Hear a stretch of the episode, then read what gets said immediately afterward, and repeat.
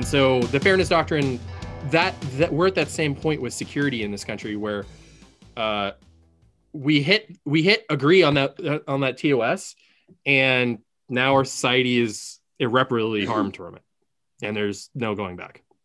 Well, on that cheerful note, welcome to the Getting Off Topic podcast, everybody. A happy Valentine's Day to you. Happy bullshit capitalist buy all the greeting cards holiday. And you're a terrible person if you don't buy your loved one flowers day. So I was having a little bit of a sad day because my ex and I recently split. So, you know, that's not great. But then randomly online, I found out that the Get Up Kids were doing a live stream of their 1999 album, Something to Write Home About. Huh. And so I literally had like 20 minutes left before the stream started. And so I popped on there, paid I bought the t-shirt bundle. So what was supposed to be $15 ended up turning into $40. But I mean, whatever. I would have gone to probably 5 times the amount of shows per week. Well, not per week, but like that's bi-monthly. Yeah. So that's how we justify it. I am still waiting for my ridiculous laptop.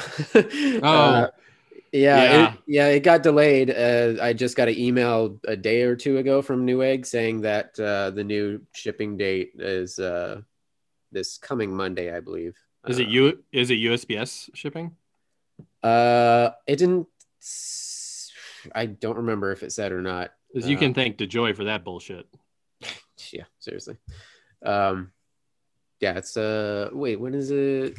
It's this Friday, I believe, the 19th. I want to say, whatever the 19th is, whatever. Anyway, but yeah, I'm waiting for that, and I mean, I don't have to wait for an email. What I'll get is the big, giant, flashy alert on my phone from my Capital One credit card saying, "Bro, what are you doing? Is this you? Are you sure this is you? You don't usually go crazy like this." But so that'll be fun. Y'all will like this. I got something very cool. So this room that I'm in right now, it's still in a lot of disrepair. It's eventually going to become a streaming room with like a green screen and all that. Mm. But currently it's just full of a bunch of crap. But to decorate my room so that when I'm streaming, people have stuff to look at rather than just empty vents. I got so I watched this video last year by a YouTuber called Super Eyepatch Wolf, I think is his name. Does he have Super Eyepatch? And is he a wolf? And he had this video that was called The Disturbing Reality of Modern Simpsons. I'm butchering the title, but it's effectively about the rise of Simpsons Wave and Simpsons Wave, like synth wave. But there's a genre of music called there's a genre of like audiovisual experience called Simpsons Wave, which combines clips from old Simpsons episodes, distorts them like an old VHS, and takes them out of context, repatches them together, usually as music, and presents them as like dystopic or post-capitalist, like late-stage capitalism, like destruction of the American lifestyle. Effectively, these like depressing, sad videos about modern American life. I was going to say, basically, it's fodder for millennials and maybe a bit of Gen Z. If you're so I mean, it was invented to listen to and get depressed at. So it was invented by millennials back in like 2011, and it's gotten. So do you know the whole steamed hams meme? Mm-mm. Oh man, you guys. I gotta hook you up with some culture, man. Jeez. Sorry, Byron. I work 12 hours a day. I don't live on the internet. Oh, yes, you do. You spend most of that time on the internet. All you do is fiddle around on your phone. I was gonna say that's some bullshit. Okay, I guess not in the circles that you are in, Byron. Hey, circles. This is all 100% self-learned. Thank you very much. Anyways, so going back to all this. So Simpsons Wave is fascinating. Sorry. You spend a lot more time in YouTube culture than I do. You do these deep dives into these different genres. I do spend a lot of time on YouTube. Yeah, that I'm less familiar with. Trying to figure out how to make it work. So anyways, this postmodern video about the ennui of The Simpsons and why reusing old Simpsons episodes to create something new works so well, because there's a moment in The Simpsons for everything. So, Simpsons did it. So in that video, he talks about like the postmodern understanding of The Simpsons. And I'm a huge Simpsons fan. So I started diving into this like 2000s, 2010s era new Simpsons culture. And there's some fascinating stuff. There's something called Bart Kira, which is Akira, the graphic novel, redone entirely with Simpsons characters in Simpsons, like... It's incredible. They just look up Bart Kira. So when I fell down this Bart Kira hole, I found this this pop culture artist guy who did this thing called this series called Surreality, Unreality, something like this. And I found this amazing video or poster, and he did a series of posters. Let me see if I can find it. For sale on Nakatomi Plaza is the site. Yeah, nice. Yeah.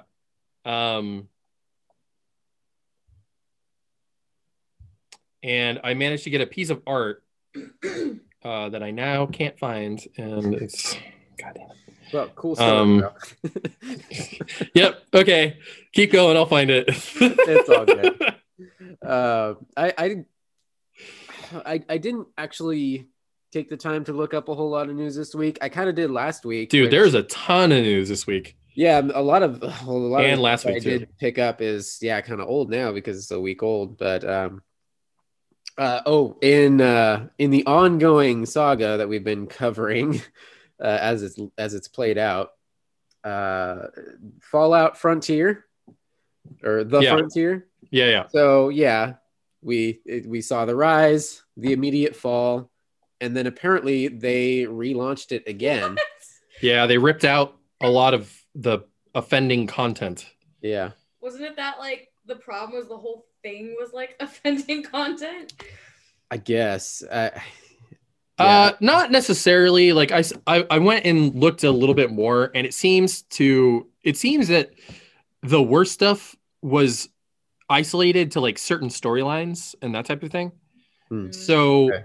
So they could just pull a quest line fairly easily. Yeah, exactly. What they can do in that is they can literally just check some boxes and like disable some quests. Mind you, that can break other stuff if it includes like characters or NPCs that are important. But it's not quite as hard as we thought it was. It's still like permanently damaged, though. Like there's not a lot of coming back from it. Yeah, I already have enough to play on the horizon, so I don't know if I'm ever going to check it out.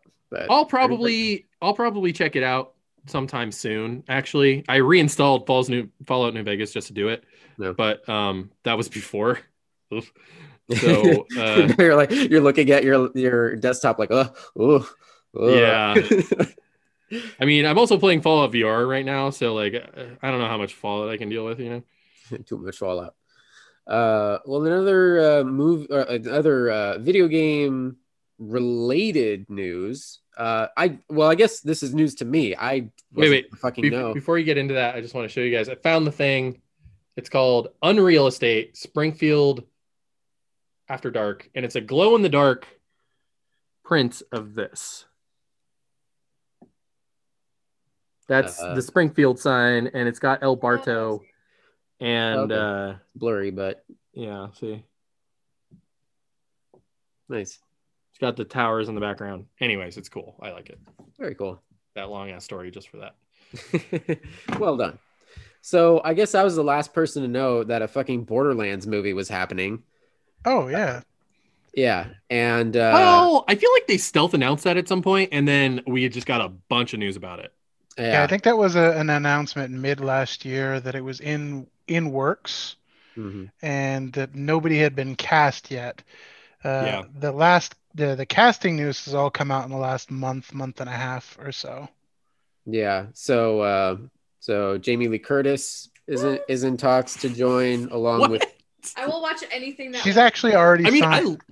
I yeah. love her, but she's like playing what? Dr. Tannis. Okay. Oh. And along with Kate Blanchett and Kevin Hart. Lily. Was playing Raynor or something like that. He's the one of the melee. And Jack Black is Claptrap? Yep. Yeah. Cool. I like Jack Black. Yeah. Now, mixed more news about it. Eli Roth is directing. Oh, really? When did they announce that?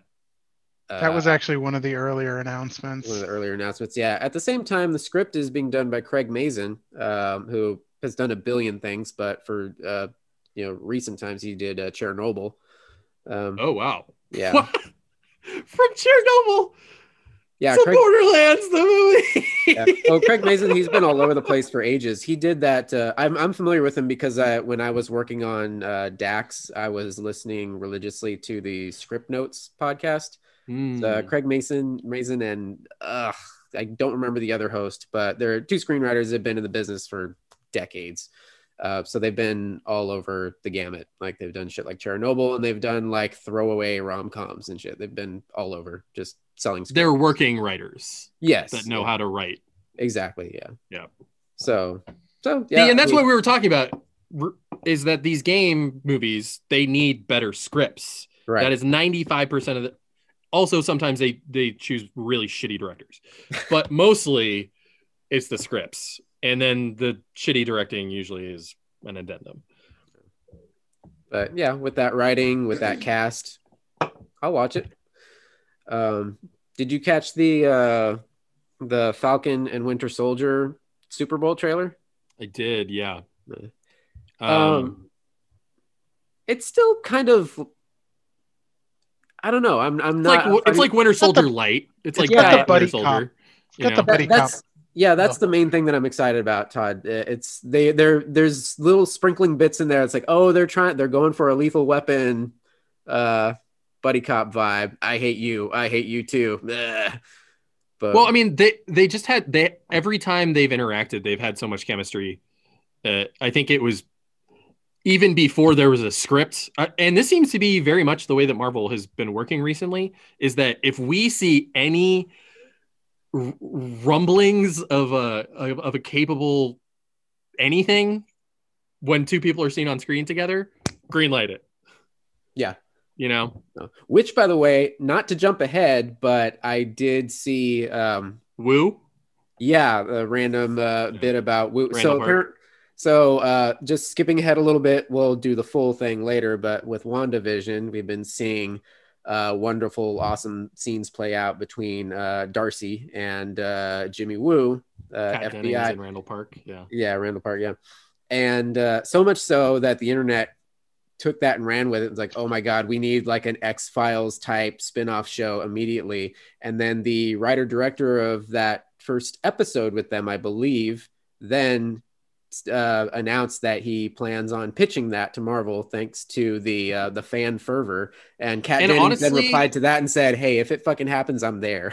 And honestly, like these types of things, whenever they happen, I feel like it's a 50-50 thing of whether or not it's a good idea or not, because remember the first time this happened, or at least in Marvel, Agents of S.H.I.E.L.D. Coulson, yeah. Coulson. Originally the idea was that fans were like, give Coulson his own show because he's amazing. Yeah. # and that's Coulson exactly Lake. What happened. Yeah. And it's the longest running Marvel TV show we've had to date. Mm-hmm. And it was great. I loved it. Yeah. Mind you, part of me is like, Marvel X-Files show, wasn't that just Agents of S.H.I.E.L.D.? Pretty much, yeah. I mean, well, it was the first like 6 or 7 episodes, and then they got the storyline and just skyrocketed from there. But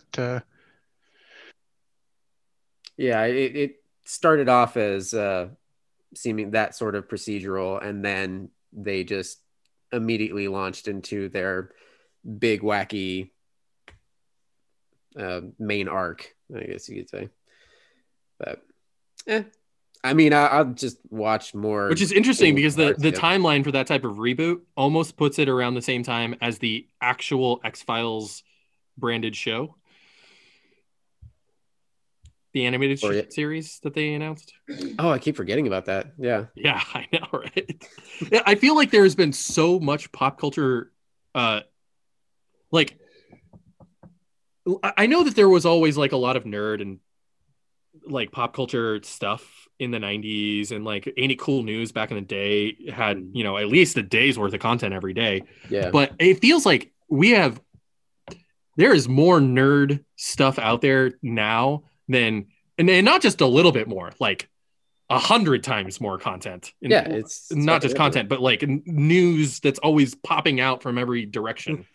Basically what it boils down to is all of the content creators and controllers, the people that are the idea and purse men at the top, are people our age. Well, they control the purse strings is what I'm trying to say. They control the money. They're all people our age, and my between our age and my brother's age are the ones that grew up with the Star Treks, the Star Wars, the Marvel, the DC comics, all of that in the 70s, 80s, and 90s. And now that they're in control, it makes sense why we're in the nerd renaissance, as I like to call it. The geeks won. Yeah. Basically, yes. So on this, tangentially related to this, you want to hear kind of a depressing story where one of our own, one of the geeks, fucked up and apparently, as this story goes, basically deprived us of something that could have been very great for us geeks. You remember the rumors about a Zelda Netflix series? Oh yeah, and then a live back action, in like 2015 or 14 or something like that. Yeah, a live action Zelda Netflix series, and there's rumors all over going about it. It's like, oh yeah, no, it's totally happening, and people were freaking out because it's like, oh my god, it's Nintendo, like they're actually gonna do this, holy shit. So just a couple weeks ago, let's see, February 1st, actually, there's a YouTube channel, The Surf Times, and they published an interview with Adam Conover of Adam Ruins Everything. Yeah. And he dropped some like random gossip from his time at College Humor in like the 2010s. And one of the bits was regarding that show. So for College Humor, they made like a live action trailer or something, didn't they? They were planning a claymation skit that was going to combine a bunch of characters. It was going to have like Star Fox and like Link or Zelda or both or whatever.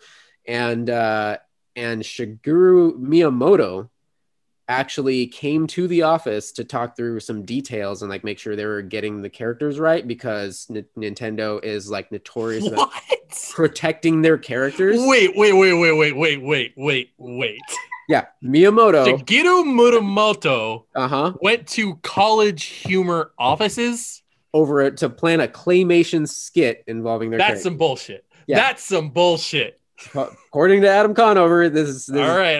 The gospel truth. So according to Conover, sure, but that sounds like some bullshit to me, because those are just some nerd, some like Harvard, some like fucking Yale educated nerds. Like, okay, well, according to Adam who ruins everything, he said that it was just for no reason. It was just seemingly just canceled about a month later. The bosses just said like, oh yeah, it's not happening. And he talked to his boss like, what the fuck, man? And the boss man told him, oh yeah, apparently someone at Netflix leaked the Legend of Zelda thing, which was in preparation or in early discussions at the same time as they were planning the skit thing at College Humor. They weren't supposed to talk about it because of how Nintendo's so skittish about things. They freaked out about it leaking before like it was ready, I guess, and they just fucking pulled the plug on everything, on all their podcasts. Wait. So I'm missing the timeline here. So like, what does College Humor have to do with this again? Apparently, it was just they were doing this little sketch thing, this skit. They were planning this at the same time that Nintendo was also talking to Netflix about developing this show, or in early talks of even like giving the rights to them. So somebody at Netflix leaked the proposed Netflix Zelda show, like basically leaked it out to the Geekverse, and then it like, you know, caught like wildfire. Nintendo freaked out about that and just pulled out of the talks of that, and then pulled out of the. So did Adam? Well. They basically pulled out of everything. They're like, we're not. Did Adam Conover find this out from Shigeru Miyamoto? He found out from his boss, who supposedly met with Miyamoto. Oh, okay. So it is, it is like a little game of telephone there. I don't know, but you know, Nintendo really does seem like a company that almost quite literally does the opposite of what people want. Like almost intentionally so. Oh yeah, like intentionally. Like in this instance, it seems like Nintendo literally found out that people wanted something, and then after the surprise was removed, we're like, well, let's not give it to them then. Maybe they're still traumatized from Super Mario Brothers the movie. If you think about Nintendo as a company, it actually makes a lot of sense, because look at things like the Mario 35th anniversary debacle, where two of their most highly like praised games in forever, or wanted games, praised in Mario 35 and wanted in the 35th Super Mario All-Stars collection, Super Mario 3D All-Stars collection, whatever it's called, it's literally disappearing forever in like a week or like 3 weeks or something. I didn't hear about that debacle. What's going on with that? So Super Mario 3D All-Stars, which is a collection of Mario 60, Super Mario 64, Super Mario Sunshine, and Super Mario Galaxy. Two of those are the two of the best games of all time. Yeah. In a collection released for Switch, one being physical, one being digital. On like March 15th or something, they're going away forever, and you'll never be able to buy them again. Why? Exactly. Just because Nintendo gets off on being withholding. Oh, they're doing the Disney Vault thing. Yeah, they're doing forced obsolescence, like, or not forced obsolescence, forced scarcity. Yeah. Make sure you grab your Cinderella before it goes into the vaults, in the giant puffy VHS box, into the giant vault that we have the keys to. Oh, we wish we could help you, but they're in the vault. And it really sucks, because what that effectively means is that if you want those games on Switch, you have to buy them now. Yeah. Because after March 15th, there's no more copies going to be available until the retail stock sells out.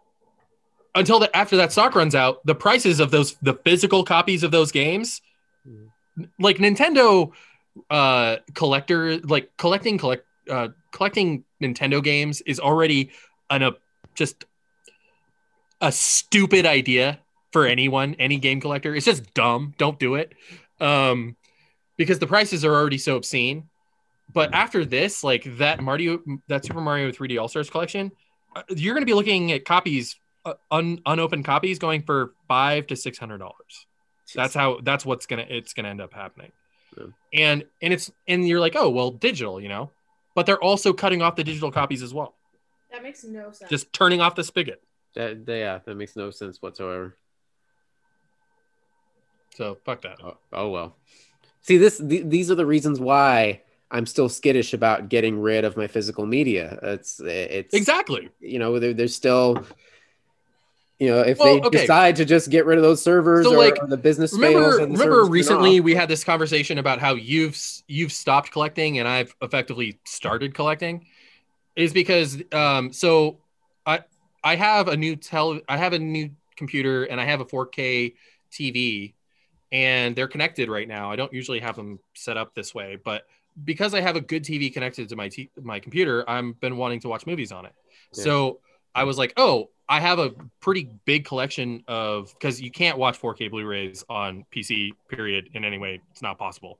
But I have a wide collection of digital locker stuff on Vudu and Amazon and Movies Anywhere and stuff. And so I was like, how can I watch my 4K movies on my PC?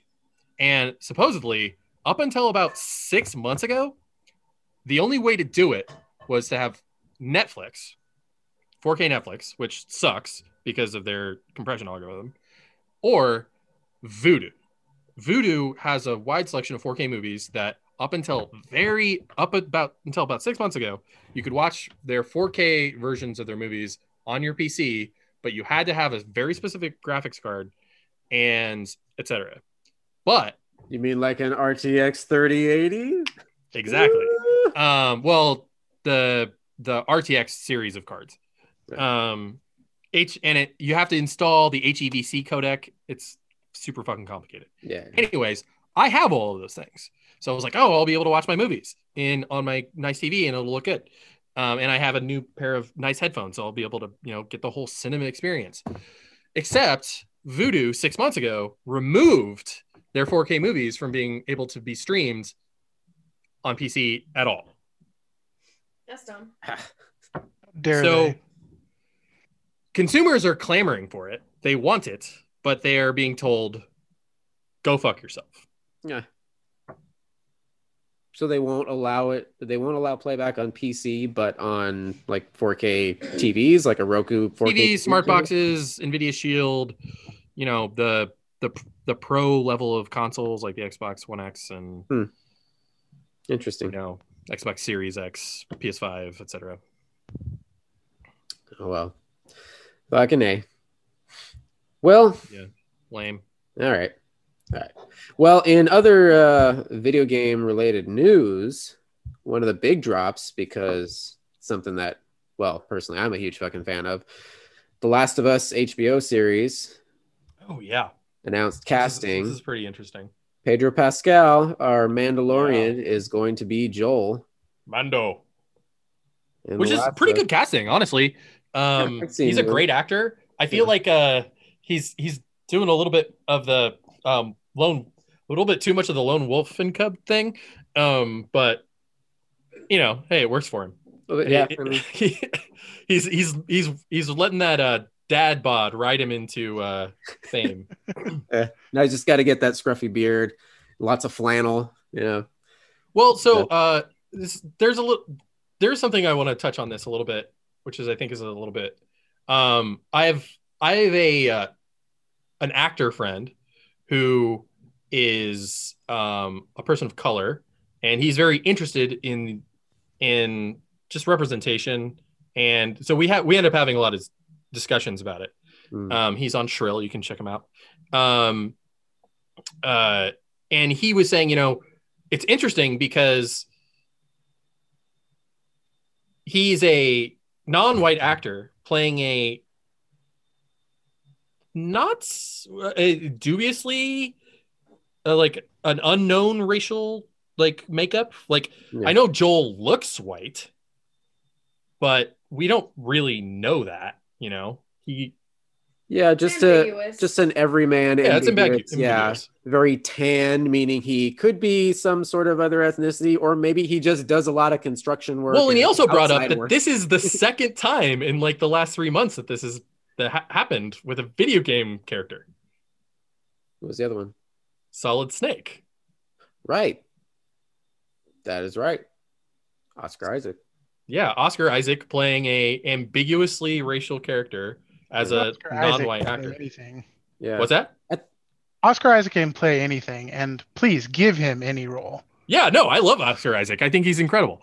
Yeah. At the same time, what's really interesting about those, when we get into the era of the field of Metal Gear and whatnot, these Japanese made properties, which they are stylized based off of American properties, and therefore the characters themselves, even not just stylized, like straight up ripped out of American movies. Yeah, like the box art and the, and like the visual aesthetic of the characters legitimately lifted directly from American movies. Yeah, and David Hayter doing his best Snake Plissken Russell, yeah, Snake Plissken impression. Yeah, this is Snake. You know, it's also I will riot if David Hayter does not have a cameo in the movie.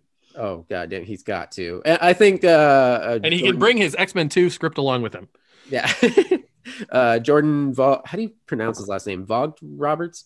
Jordan, the director. I don't know. Anyway, he is such a huge nerd. I think he would totally... I'm sure he's talked to David Hayter about that. Like, oh, yeah, we'll bring you in for something. But yeah. Anyway, yeah, that would be amazing. I would love that. Or maybe as like the voice of Big Boss or something. Oh, that'd be cool. That would actually that would be perfect. Yeah, exactly. Totally. Yeah. Anyway, oh, go ahead. No. All right. So The Last of Us HBO series, Pedro Pascal is Joel, and I didn't even see this until after Todd pointed out. By the way, Ellie is going to be Game of Thrones' Bella Ramsey. The only good thing about season 8. Yeah. What the fuck was it? Well, it is an HBO show, so like it makes sense. Yeah. Leanna Mormont, the casting directors and all that. The toughest how old was she in Todd? 8-year-old or something. Yeah, the toughest 8-year-old in the North. Todd, can you look up who the casting director for Last of Us is if it's public knowledge yet? So my sister and I were talking about this, about how the best casting directors in Hollywood are overwhelmingly women. I mentioned that, and I've known some casting directors. I've been in and out of indie film, and I've known some people in Hollywood who did this stuff.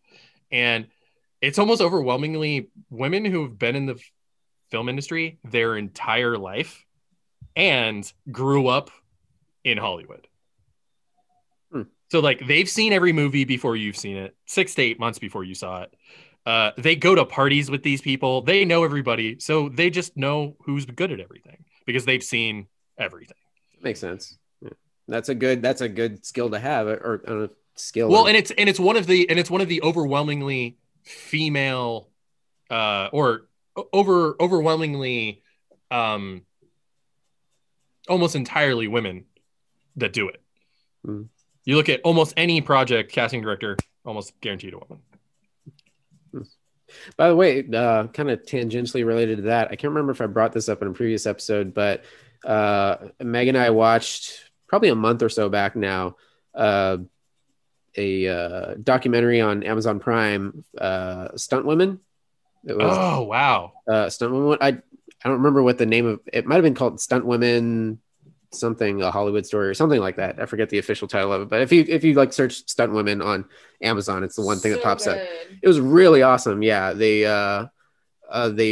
talked to like people, like women long since retired. They really focused on, they kept coming back to, and I apologize, I don't remember her name right off the cuff here, but Linda Carter's main stunt woman for all of the original Wonder Woman series in the 70s. Oh, wow. Yeah, and talk to her about that. That's got to be a nimble old broad.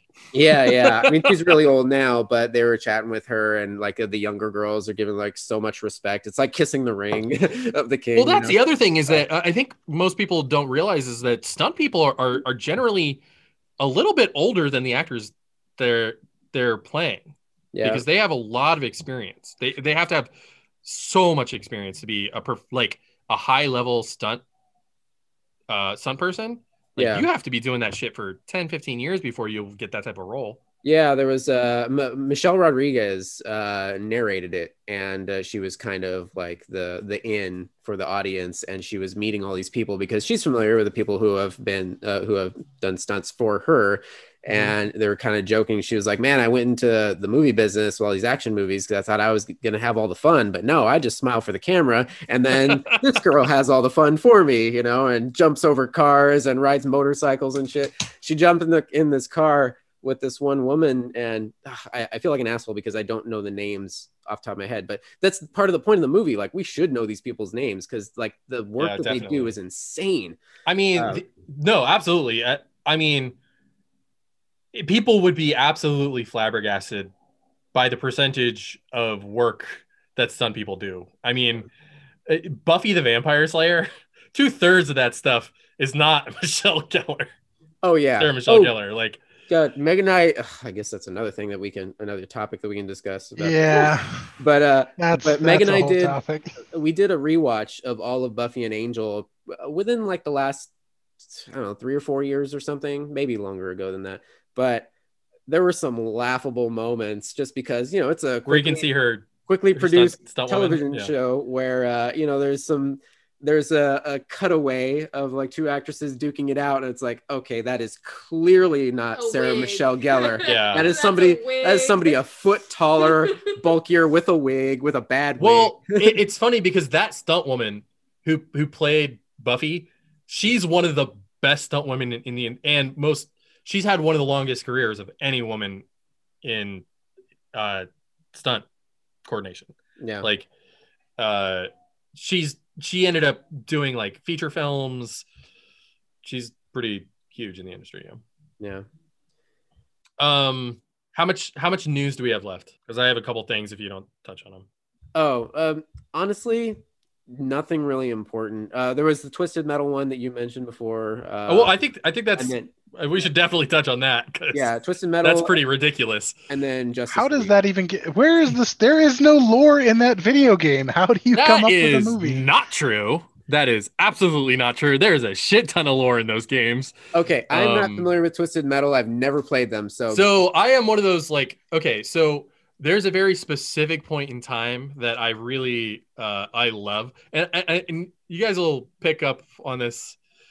So you know that there's like that one kid in middle school and high school that's like really, really into like Papa Roach, and yeah, I'm that person. And like Evanescence and meet my wife, etc. Yeah. And they were also super into Twisted Metal games. Yeah, that's true. This is what, PS1.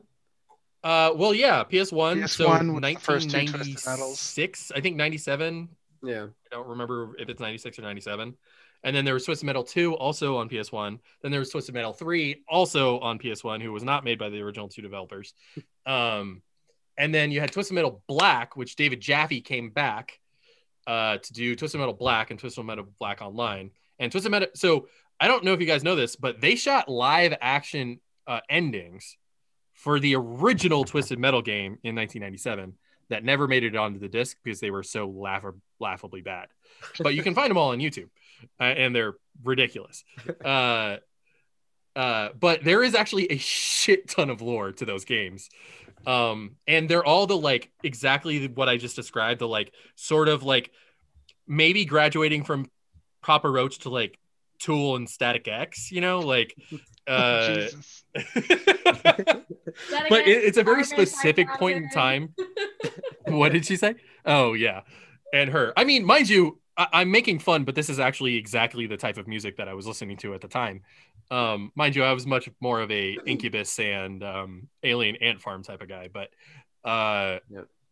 Now, for the listeners, we haven't even officially said the headline. Is that the exclusive was the creators of, or the writers, I believe, of Cobra Kai and Deadpool are teaming up for this Twisted Metal movie. Was it Tim Miller? Or no, he just directed it. Rhett Reese and Paul Wernick. Oh, Rhett Reese. Okay, that guy. Yeah. So, I mean, okay. And what I was getting to is that as a Twisted Metal fan, I played every iteration, almost literally every game. I haven't played the PSP version, though I may be downloading it on my phone. Why the fuck do we need a Twisted Metal show? Well, see, it's a show. I thought it was a movie.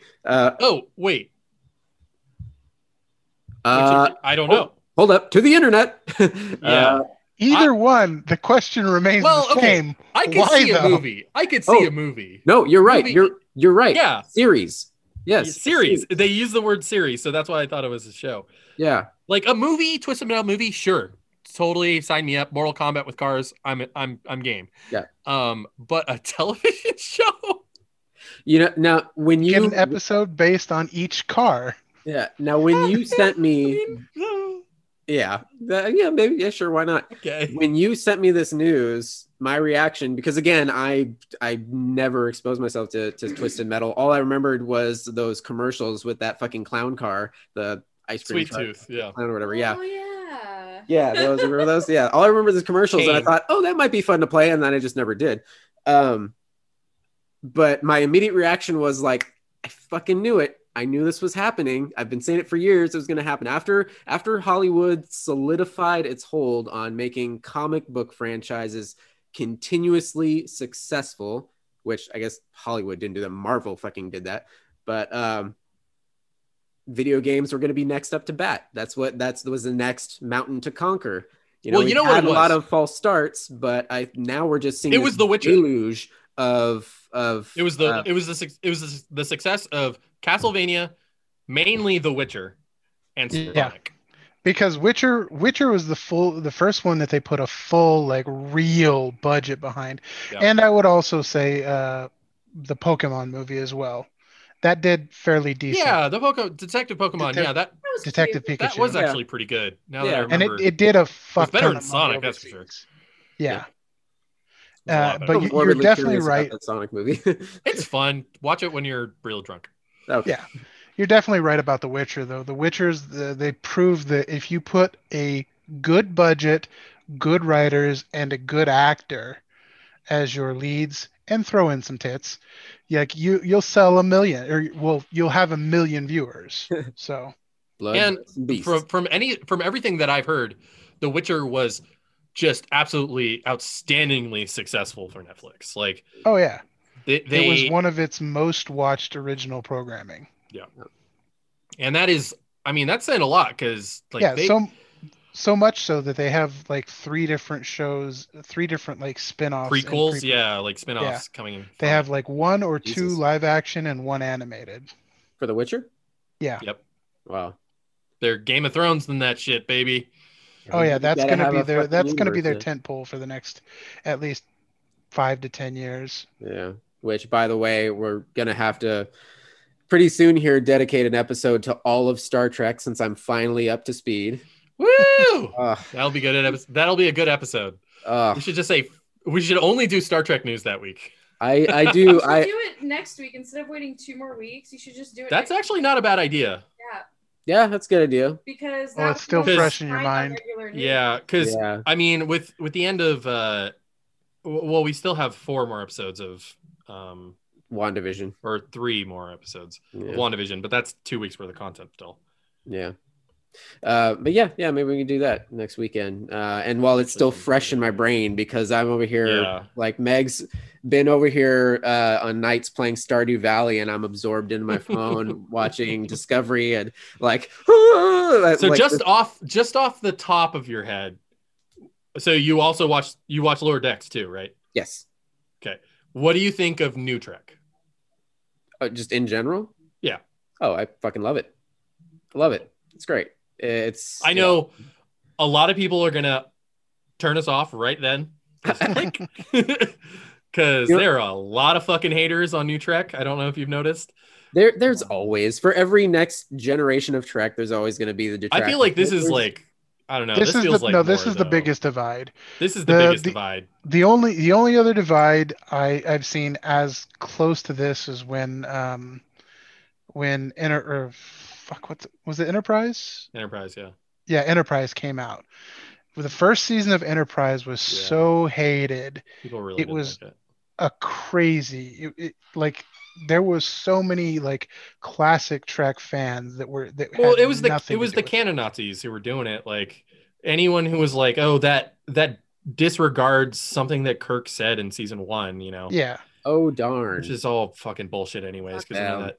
Is it the United Earth Space Probe Agency, or is it Starfleet? Yeah, it was a lot of those people, but you had average fans like myself and my brother. My brother is probably the biggest Trekkie trekker I've ever known. And even he didn't like the first season of that, and he's a generally accepting of everything. Like, he doesn't hate anything, and he kind of turned that off. Now, granted, they did bring it back in season, like, I would say the second half of season 2 and season 3 were really good, and it became a good show. Best season, yes. Yeah, season 4 is probably the best season, and it did come back, and it got canceled a little. I think it got canceled 1 or 2 seasons too early. Yeah, they should have been given at least a final season to finish it off. It was also like, it was on UPN, and UPN was effectively a failed network at that point. So, yeah. Like, what are you going to do? I mean, so was Voyager. Well, DS9 partly was it on CBS and then moved to U? So all the Star Trek show, so Next Gen, Voyager were both syndicated and only syndicated. Voyager launched the UPN network literally the day of the first day of UPN. So, yeah. All right, we'll save the rest of that for, we'll table that for. That's just a little peek at what you can get next week with our only Star Trek episode. So anybody who doesn't give a fuck about Star Trek, you can all go fuck off. Yep. Yeah, you can skip next week. If you hate joy, get lost. Yeah. All right, guys. Before we jump into WandaVision, one last thing. We got the full Justice League, Zack Snyder's Justice League trailer. Which... I don't remember enough about the Justice League because I kind of blocked it out in my memory. That it looked all new to me. Okay, all so I remember is Aerosmith. Just real quick, I mean, I feel like Joss Whedon. He directed Justice League 2017, and so we can drag him through the fucking glass on this one, because, and I know it wasn't all his fault because. Anytime you have a director come in like 6 months before a movie is finished to finish the movie, it always ends up like dog shit. With very, very, very, very few exceptions. Mm-hmm. But that movie fucking sucks. It's terrible. It is one of the most tonally inconsistent movies I've ever seen in my entire life. It was somehow worse than Batman versus Superman. And I'm someone who has some defenses of Batman versus Superman. Like, I think Martha was a good character moment. Why did you say that name? I think it makes sense from a storytelling perspective. I think that's a great moment, and I actually think it works. But Batman versus Superman didn't have anything it didn't even have a Martha moment. All it had was. Like way, way, way too dark visuals for the fucking weird ass Joss Whedon comedy that was happening around it. Yeah. So, I like you. I watched it once, and I guess I blocked out most of it. But like you said, horrifically inconsistent tonally. This at least seems to be like it was. It was written and directed by the same guy. Yeah, exactly. As far as the big punchy moment at the end of the trailer where it's supposed to be, oh wow, there he is, Jared Leto's Juggalo Joker, or I guess in apocalyptic mode. He's just Juggle Light in this because he doesn't have any tattoos on his face. Yeah, he's all disheveled because they're in the I think they're in the Batman Dream sequence. Yeah, the nightmare sequence. Wait, is this like a new movie, or is it a redo of the movie, or is it a different cut of both? Movie I mean, it's effectively a completely different movie that was made from the bones of the other movie. Okay. So they did reshoots, they're re-editing, and they're doing new SFX for some of the shots.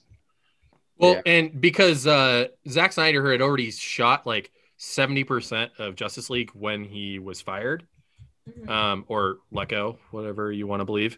I thought he left for family reasons. Yeah, he left after. Yeah, after that's what they told us. I mean, his daughter did die. She did kill herself. Yeah, but yeah. A lot of There's a lot of speculation that that was a very convenient time for him to be booted from the movie. 70% of the movie was already done. And that's when they brought Joss Whedon on, and Joss Whedon reshot like 50% of the movie. So there was a good 20 to 30% of the movie that was already left that was not used. So Snyder went back and used a lot of the footage that he shot and then did some reshoots. And supposedly a lot of this stuff was like VFX stuff that had been animaticed but had not been finished. Now, is it like the same story that was originally told, or is it kind of loosely, very loosely? Okay. I'd say the first half is going to be the most similar, and the second half is going to be wildly different. Gotcha. Yeah. So we saw a whole bunch of Dark Side. Yeah. It's just Dark Side. Yeah. Or DC's Thanos, whatever you want to. Basically. Or, yeah. Well, it's more like Thanos is Marvel's Dark Side based on the timelines, but. Yeah. But yeah, you didn't know about that meme. I did not know about the Joker meme. No. Really? So the line that he said. That's what I'm saying. Like he said the thing. Yeah, he said the thing.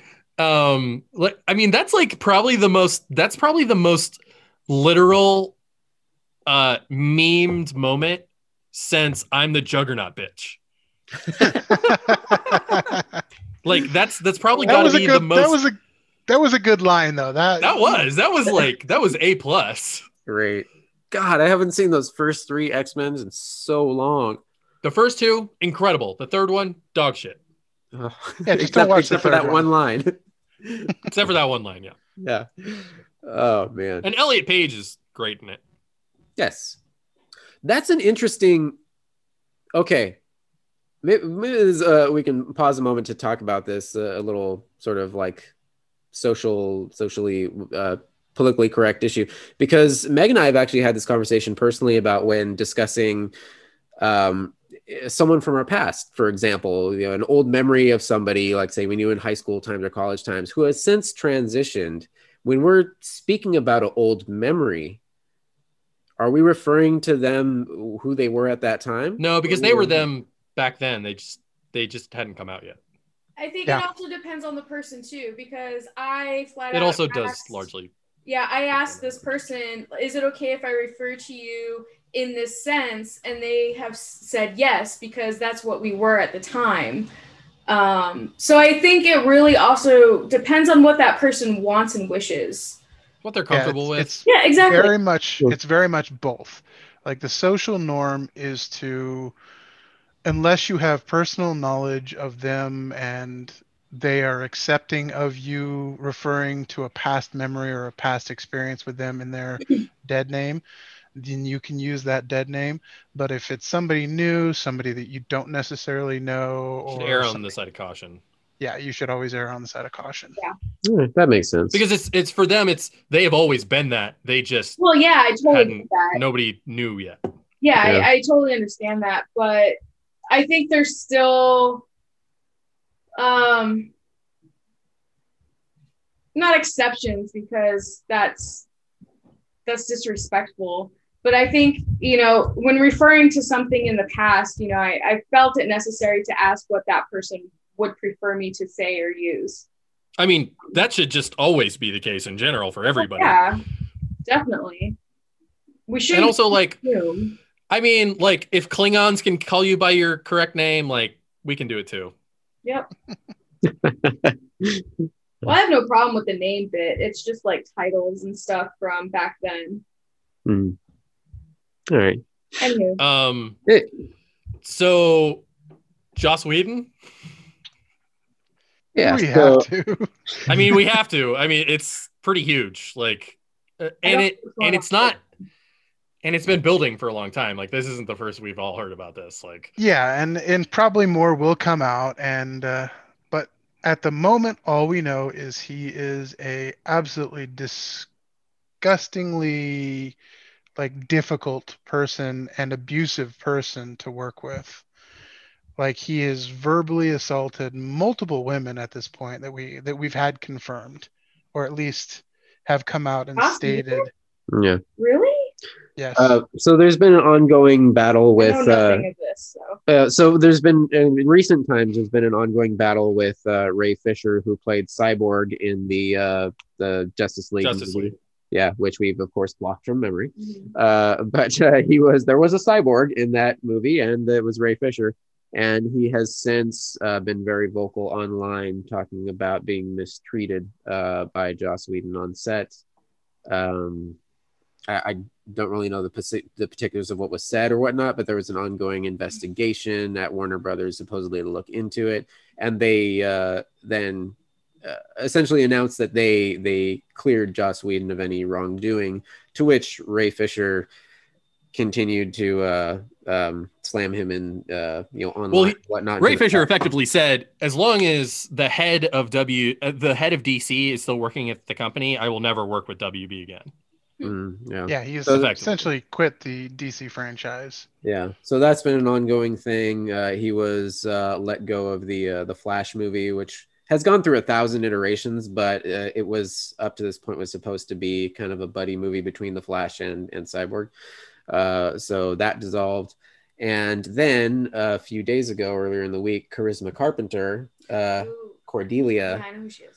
Yeah, came out publicly and online, and basically told her story of being harassed and abused by Joss Whedon. When she was pregnant during the filming of Angel. And this is a story that isn't really new. This story has been sort of talked about in hushed words in the fandom. It's sort of been an open since secret. Angel and Buffy. Yeah, it's basically why she was fired from Angel. Jeez. Was for being pregnant. Because there always was a question of why Cordelia was not only cut from the show, because she was I thought Cordelia went from being like a boring character on Buffy, or a character that I wasn't fond of on Buffy, to being a great character on Angel. Oh, she was fantastic. She's awesome, on Angel. I think they really were able to utilize her character well for Angel, whereas in Buffy, she was just a B-side character. Yeah. You know. I like what she was doing in that show, because she was supposed to be the bitch. You know, she was supposed to be the annoying one. Yeah. But that was her character. Yeah. But I wasn't fond of that until recently. I did a rewatch and I was like, actually, Cordelia is pretty fucking great. Yeah. Anyways. Yeah. So that started the. Jeez. You know, the big talk of it again, and that was the first one that came out. And then recently, in the last couple of days, I don't know if she confirmed it herself or if somebody around her had said it. Elijah Dushku had mentioned that there's conflict with him, that he during when they were on the set of I think it was Dollhouse, yeah, he was not able to be left alone with her. Oh no! So these are two separate things. The person who wasn't allowed to be left alone with was Hope. Hope, not Hope. The Key. We never Buffy's sister. It, so. Buffy's sister. Oh, Dawn. There we go. Yeah. Dawn was not allowed to be left alone. Shel Trachtenberg. There you go. Shel Trachtenberg. There we go. Yeah. Was not allowed to, because she was only 15 at the time. And all she said in her tweet was that I was not allowed to be alone, or Joss Whedon was not allowed to be alone with me, or I was not allowed to be alone with Joss Whedon. And we don't know why, but I mean, having worked a little bit in that stuff, that's weird, especially for someone in that type of role. I think it's less of the creepy factor and more the fact that he's an abusive prick. I don't think it's a creepy thing. I think it's just he is a verbally abusive prick. Timeline wise, though, I'm not sure about that, though, because around that, so Dawn was like 1998 to like 2002, right? Am I getting the timeline on that correct? maybe 99 to 2002. She would that didn't really happen back then. Not really. I mean, unless something very explicit had happened prior to this rule being implemented, that type of thing would not have been followed in 1998. This is the timeline of the like head of Nickelodeon Kids like preying on like half the actors of those shows. So like this is not a timeline where anyone gave a shit about the whether or not the kids were safe or not. Like this is not the era of that. So unless something very specific happened prior, then that almost would not have happened. So I'm guessing that something happened that led to that rule being implemented. No, it's all speculation, obviously, because, the powers that be are going to obfuscate 90% of this stuff. They're going to protect themselves by protecting Joss until something concrete or somebody who is like top tier A-list comes out and corroborates it. Once somebody top tier A-list comes out and corroborates it, he's dead, he's done, he's gone. Mm-hmm. But as of now, he might get less work. He might not get big tent poles anymore, but he'll still continue. I mean, what do you think is going to happen to the Nevers? I mean, he's pretty much been scrubbed from that show already. Don't even know what that is. The Nevers is HBO's new Joss Whedon television show that premieres in 2 months. Oh wow! Well, shit. Yeah, it's the show that he's been working on for the last 2.5, almost 4 years, I think. It's set in Victorian England with superpowered women.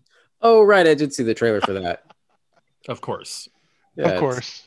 It's always the ones that have to proclaim how big of a feminist that they are. And every time they open their mouth, just stop saying how much you are and just do it. Just be what you say you pretend to be.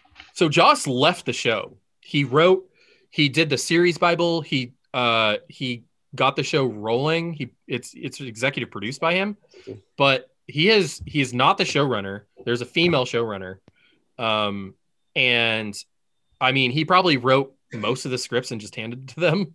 Yeah, handed them over. He actually left all the way back in November. Yeah, so. And they started production around the time that he left. Yeah. So what I'm guessing is that this whole Ray Fisher thing. Pretty much made him toxic, and HBO, which is a WB subsidiary, was like, we can't really have him this close to this project. Not if we're putting this much money behind it. Exactly. Yeah. By the way, for the record, Meg knows her shit when it comes to Buffy. Dawn Summers was a part of the show from 2000 to 2003. Really? Wow. Yep. She is the resident Buffy expert. Oh, yeah. Fucking love Buffy. Yeah. So I think the Joss thing is, I think everybody sort of saw this coming for a long time. In terms of even as far back as the Whedon-esque forums. Do you guys remember Whedon-esque? Yeah. It was his website. Yeah. So the forums would consistently, there was a lot of shit that flew, and there were, I mean, we all know that that era of Buffy fans were large, overwhelmingly feminist for the most part. Yeah. And lots of LGBTQ folk included in the fandom. So there is a lot of stuff that flew on those forums. And even as far back as 2004, around the time of Firefly, there were whispers of Joss not being as good of a dude as he seemed. And you can sort of see it in the stories that he tells. All of the men, almost all of the men in Joss's stories are not good people. They're fundamentally flawed. And I'm not saying that is somehow I mean, I think it's a little accurate, but what I mean is that he's constantly trying to defend why they're bad. So like the badness is inherent to them is also part of what makes them good. Look at like Mal. I mean, it's literally in his name.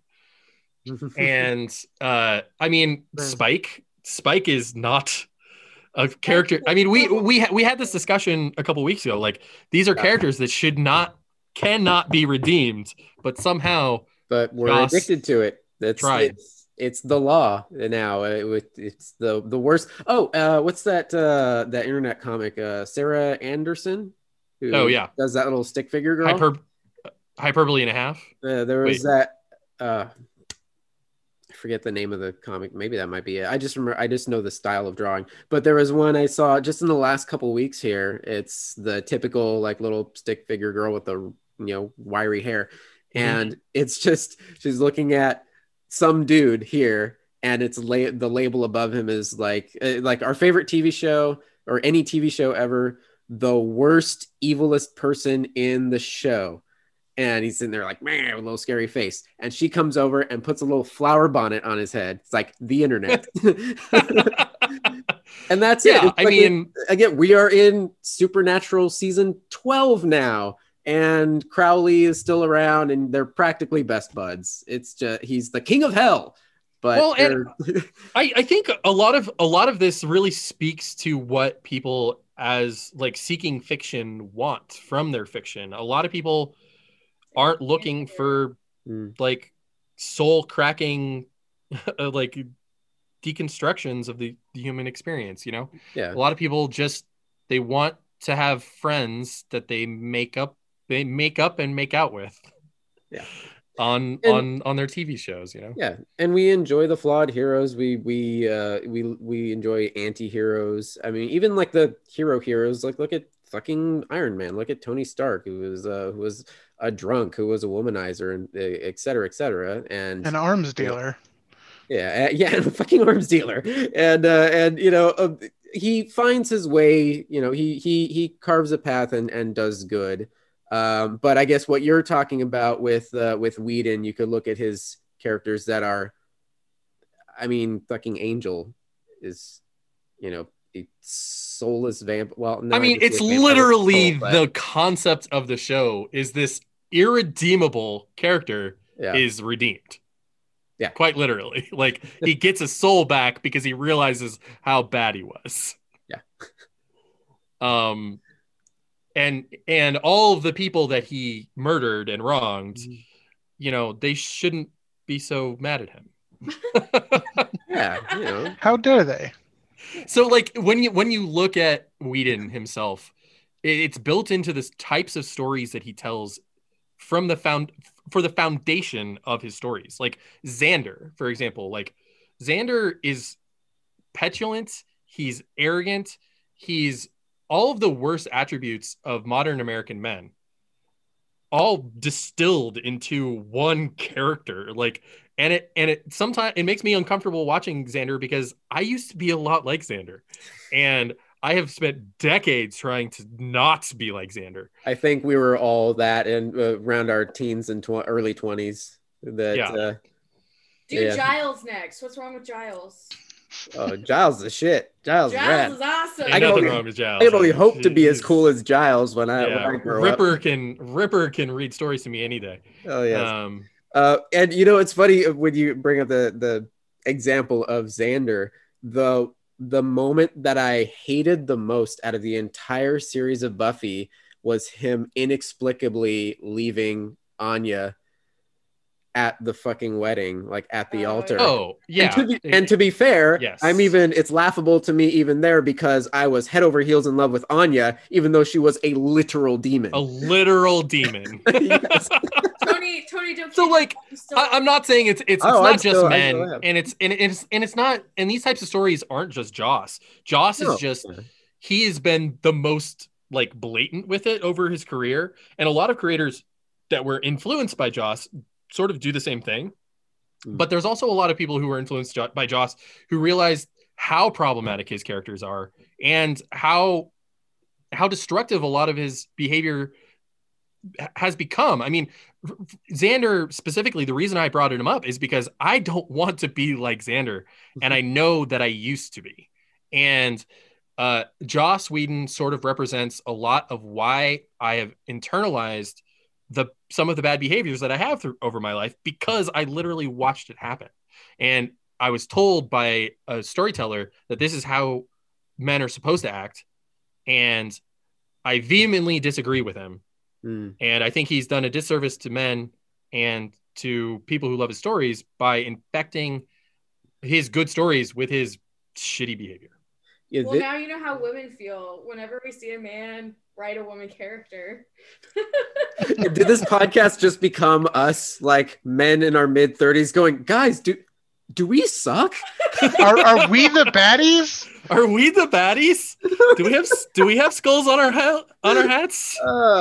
Now, what you're saying perfectly ties into, I mean, the fact that if this was not so damn true, and all of our heroes weren't designed this way from the get-go, then it wouldn't have been a stereotypical argument like, oh, it's so tough to write a Superman story because he's too good. He's too, like, he's not interesting. I've always thought that was bullshit. Yeah, because there are good Superman stories. Absolutely. They're in comic books. Yeah. And did someone not write them? Did they emerge fully formed from the ether? Like, yeah. But yet for so long, that was a sort of thing like, oh God, it's so hard to write a Superman story. Like, no, it isn't. Well, it's because we became in the late 80s, early 90s, we became obsessed with anti-heroes. And for a long time, those stories were the stories that people thought were the only ones that were capable of being told with any sense of drama or ethos. Yeah. Which, can you understand the type of neurosis that has to be going on that tells people that stories about good people can't be dramatic and like have ethos with them? Like, what the fuck? What is wrong with our society? Who are the people telling us that these are the only stories that we can watch? Like, it really shows to me something that has been deeply, deeply infected at the heart of storytelling for a generation, at least, at the very minimum. And you know what it is? I think it's a lot of these stories are being told by men, and by telling stories of anti-heroes, what they're effectively doing is masked confession. And what they're saying is, I am deeply troubled and I want to be redeemed. So I am going to pour my insecurities and my distrust of women into the stories that I'm telling. And if you look at it, it's just down the road. Just every single story of an anti-hero comes back to one thing: misogyny.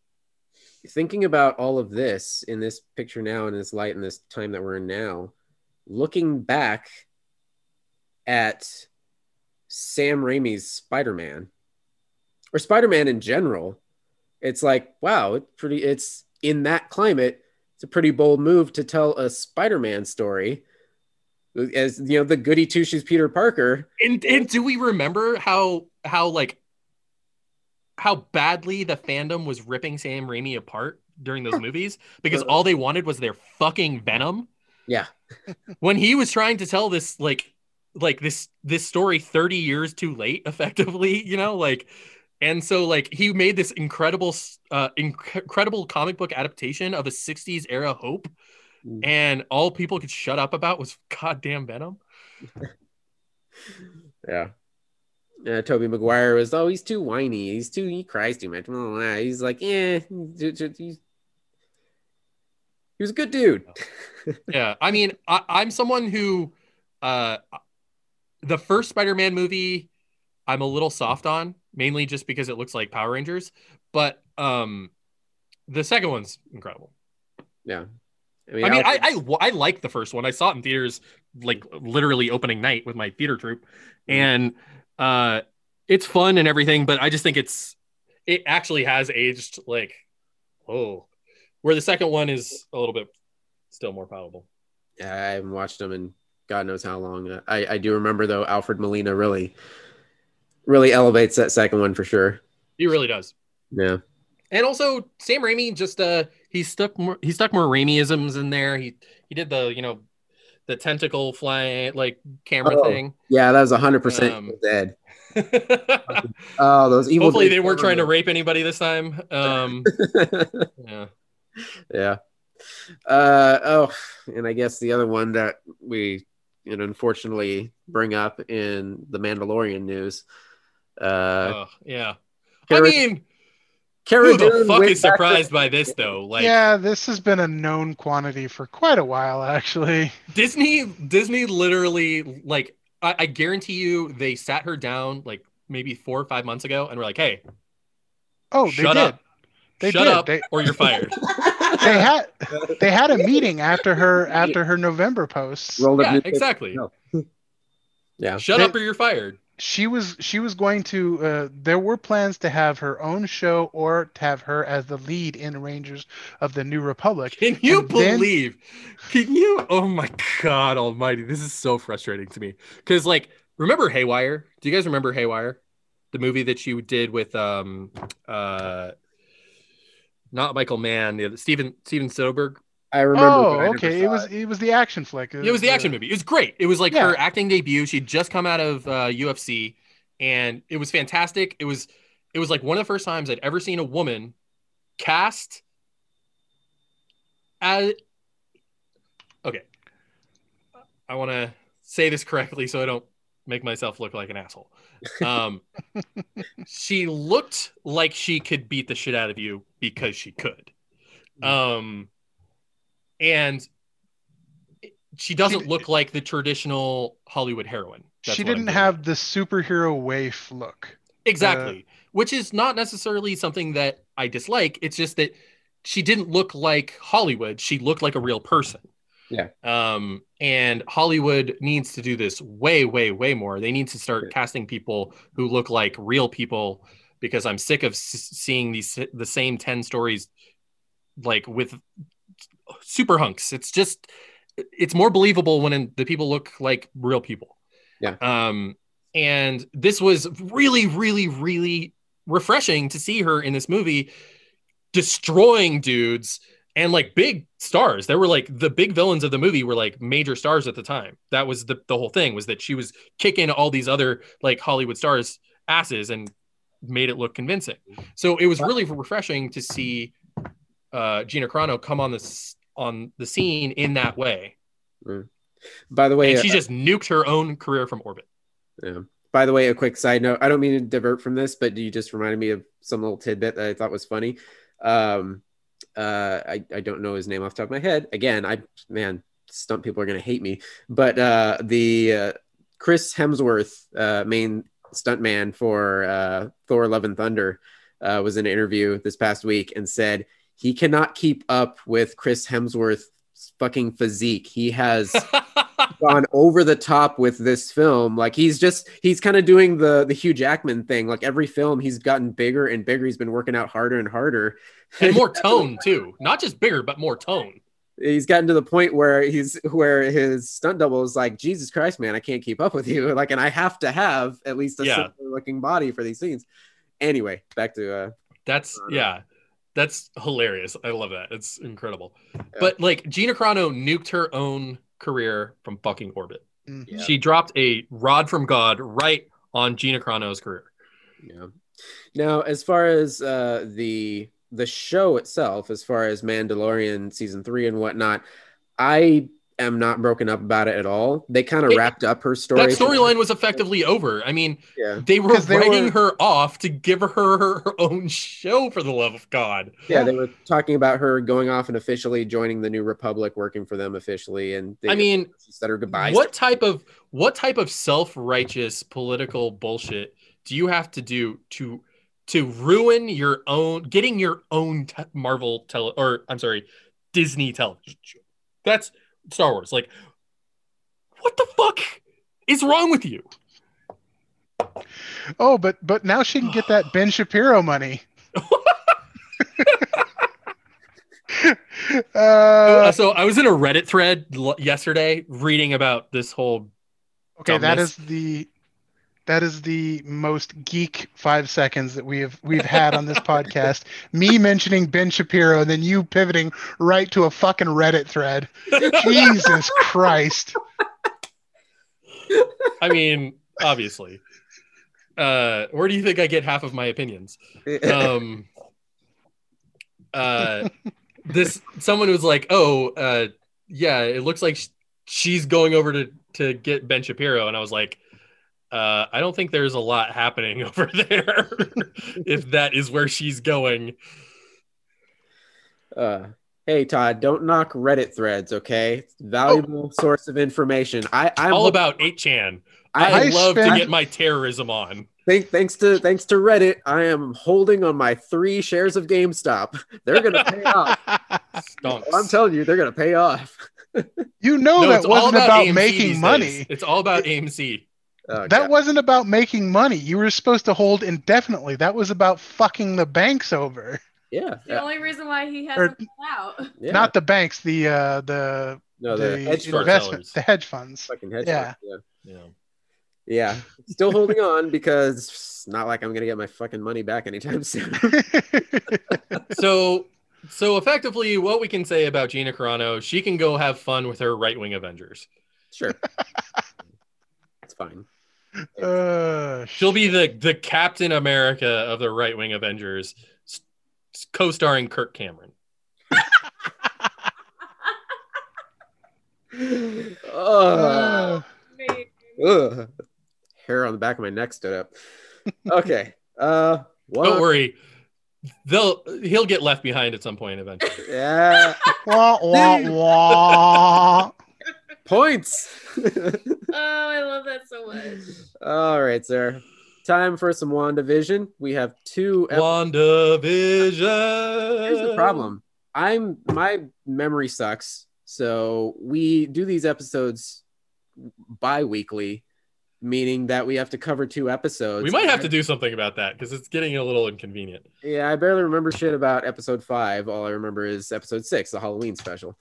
Well, I mean, it's funny because at the time, episode 5 was like the biggest WTF of all time. Like, right? Yeah. So what I do remember is the WTF at the end. But yeah, so Vision is becoming more and more aware, becoming wise to his reality, and Wanda being responsible for all of it. The horror elements of the show are really picking up. Oh yeah, definitely. I don't remember the name. I'm loving it. I'm here for it. Yeah, I don't remember the name of the character, but his coworker at the that moment where he like turns and he's like, and then he's like, oh, dear God, help me. And then goes right back to it. I was like, damn, that was some good ass acting. Oh, yeah. Like, she's in my head. Make it stop. Make it stop. Yeah. Same with Agnes, too. Same with Agnes. Yeah. In the next episode. Yeah. Yeah. That one with Agnes was brilliant. That scene. That you're an Avenger. You have to help us. Yeah, that one hit hard because, you know, random dude at the office is one thing, but like Agnes is in our hearts. It's like we love Agnes and you're fucking with her. It's like, no, that's not cool. But yeah, so the major reveal at the end of episode 5, Pietro comes a knocking. Brock Peters. Yeah. Wait, not Brock Peters. Evan Peters. Evan Peters. Brock Peters is Cisco's dad. And Lieutenant and Admiral Cartwright from Star Trek 6. All right. Yeah. Evan Peters played Quicksilver in the Fox X-Men movies. Right, in the first X-Men franchise. Also was in Kick-Ass with Aaron Taylor Johnson. Right. So both Quicksilvers were both in Kick-Ass. Oh, funny. And there's actually a moment in this episode where she looks at him and says, kick ass? And in the subtitles, the word kick ass is hyphenated, which it normally isn't when it's... so that was intentional. I didn't even catch that. I would have to rewatch it. Wow. Okay. So the mind-blowing moment of that version of her brother or Pietro appearing at the door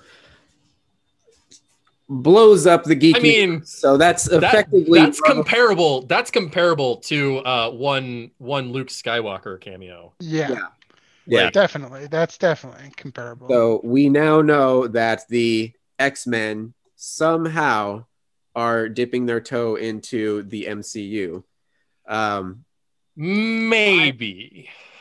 Maybe. Okay, they it's maybe a bit hard on that one. We still don't know. There's still no definitive confirming. Yeah, anything. I mean, okay, so part of the reason I say maybe is because the more that I've been reading think pieces the last couple days, the more that I am very much questioning whether or not Pietro is Pietro. Is actually Pietro. Yeah. Mm. So my immediate thoughts, because I just went for it like, oh, okay, they're integrating the X-Men in the MCU. Maybe not in the same universe, but I thought, well, okay, putting the pieces together, I do remember Kevin Feige saying very explicitly that this show kind of dovetails straight into or kicks off Doctor Strange 2 Multiverse of Madness. So my thinking was we're going using like meta knowledge. Yeah, my thinking was, oh, we might find out down the road in this next episode or by the end of the show is that maybe seeing as how unhinged Wanda has become and nobody can stop her, maybe Strange has gotten word of this from the sidelines and searched the multiverse and plucked out this Pietro, maybe thinking that a Pietro, maybe not the same version that she knows, but might be the only one who can get through to her. And that makes sense. That would make sense. That given the knowledge that we have, if someone told me only that, if it was like they were like dictating this back to me, like I do my sister Marvel stories, I go like, oh yeah, cool. That makes sense. But it seems like it's pretty clear that that's not what's happening. Yeah. So I did like the dynamic all through the next episode. The next episode I think is the best episode of the show. Yeah. The entire Malcolm in the Middle. So good. Vibe. Yeah. So good. Chef's kiss. Perfect. Mm. And I barely even fucking watched Malcolm in the Middle. That was one I maybe caught a couple episodes of. I was more like tangentially aware of it. We actually realized they were a bit off because this was supposed to be set in the 90s. And yet Malcolm in the Middle ran in the 2000s. Right. And the theater, the local town theater. Incredibles was 2004. They had The Incredibles and The Parent Trap, the Lohan Parent Trap, which was 98. Yeah. So it's all kind of meshed, blended around. But whatever. Anyway. Well, that's the whole point is that this is not supposed to be a definable period in time. It's supposed to be. It's a made up era in Wanda's mind that she's recollecting back to. Yeah. So it's interesting how she kind of accepts him into the fold, but at the same time, it knows something's wrong because obviously it's not the version of her brother that she knows and is testing him, his knowledge. Like, oh yeah, I remember when mom and dad, blah, blah, blah. And also just from a like characteristic standpoint, this is not the same Quicksilver from the X-Men movies. Like, he is being way snarkier than he normally is. Maybe it's just because he's with his sister. I guess that would. Maybe he was part of it. He was pretty snarky and yeah, but was he as like negative as he's being? Because he's being pretty like downer. I don't think he actually had that many lines to be that much, because he didn't really talk too much, and just the few lines that he did have were just quick snark kind of lines. In the X-Men movies, you mean? Yeah. I mean, he was only in two of them. He was only in Days of Future Past and Apocalypse. Yeah. And he only had, I think he only had maybe 10 minutes screen time combined. Yeah. He's in the second one a lot more than he's in the first one. Yeah. He's in the second half of the movie in the second one. Yeah. Popped in and was like, yeah, I'm cool. You need something done quick? All right. Yeah. But also, it just seems to me that it seems a little too,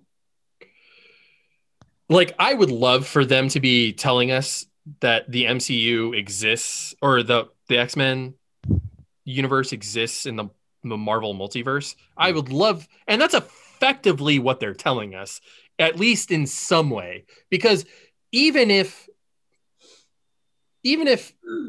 he's not playing literally the same character, why would they do it? What I mean, from a storytelling perspective, it would needlessly complicate the story in a way that getting an actor to do it being a cool thing, it sort of outweighs. Yeah. And the only thing that I can say is that they approached Aaron Taylor Johnson and were like, hey, would you want to do this? And he said no. And then they went with, get Evan Peters, you know, like, and that would be really cynical. And I would hate for that to be the reason why they did it. Yeah. I think that would suck. Yeah. Well, yeah, for sure. But I think this also, his attitude towards her and the way things play out with their dialogue through this episode plays into or adds credence to my theory that whether it was Strange or somebody plucked him from the multiverse and explicitly sent him there, like, here's what's going on, you know, please help us out, because he reveals that he's onto her from the get-go. Like, he knows what's going on. He slowly, you know, he's playing like buddy with the kids and everything. And finally he just lets slip during, you know, Halloween, like, well, this is crazy. Like, how did you pull this off anyway? And she's like, fucking what? Like she couldn't believe that he is aware, and she's like, you're okay. Like, you're okay with this. And he was just kind of like, fucking, I'm impressed. Like, holy shit. And, you know, starts talking to her about the downsides of it and everything.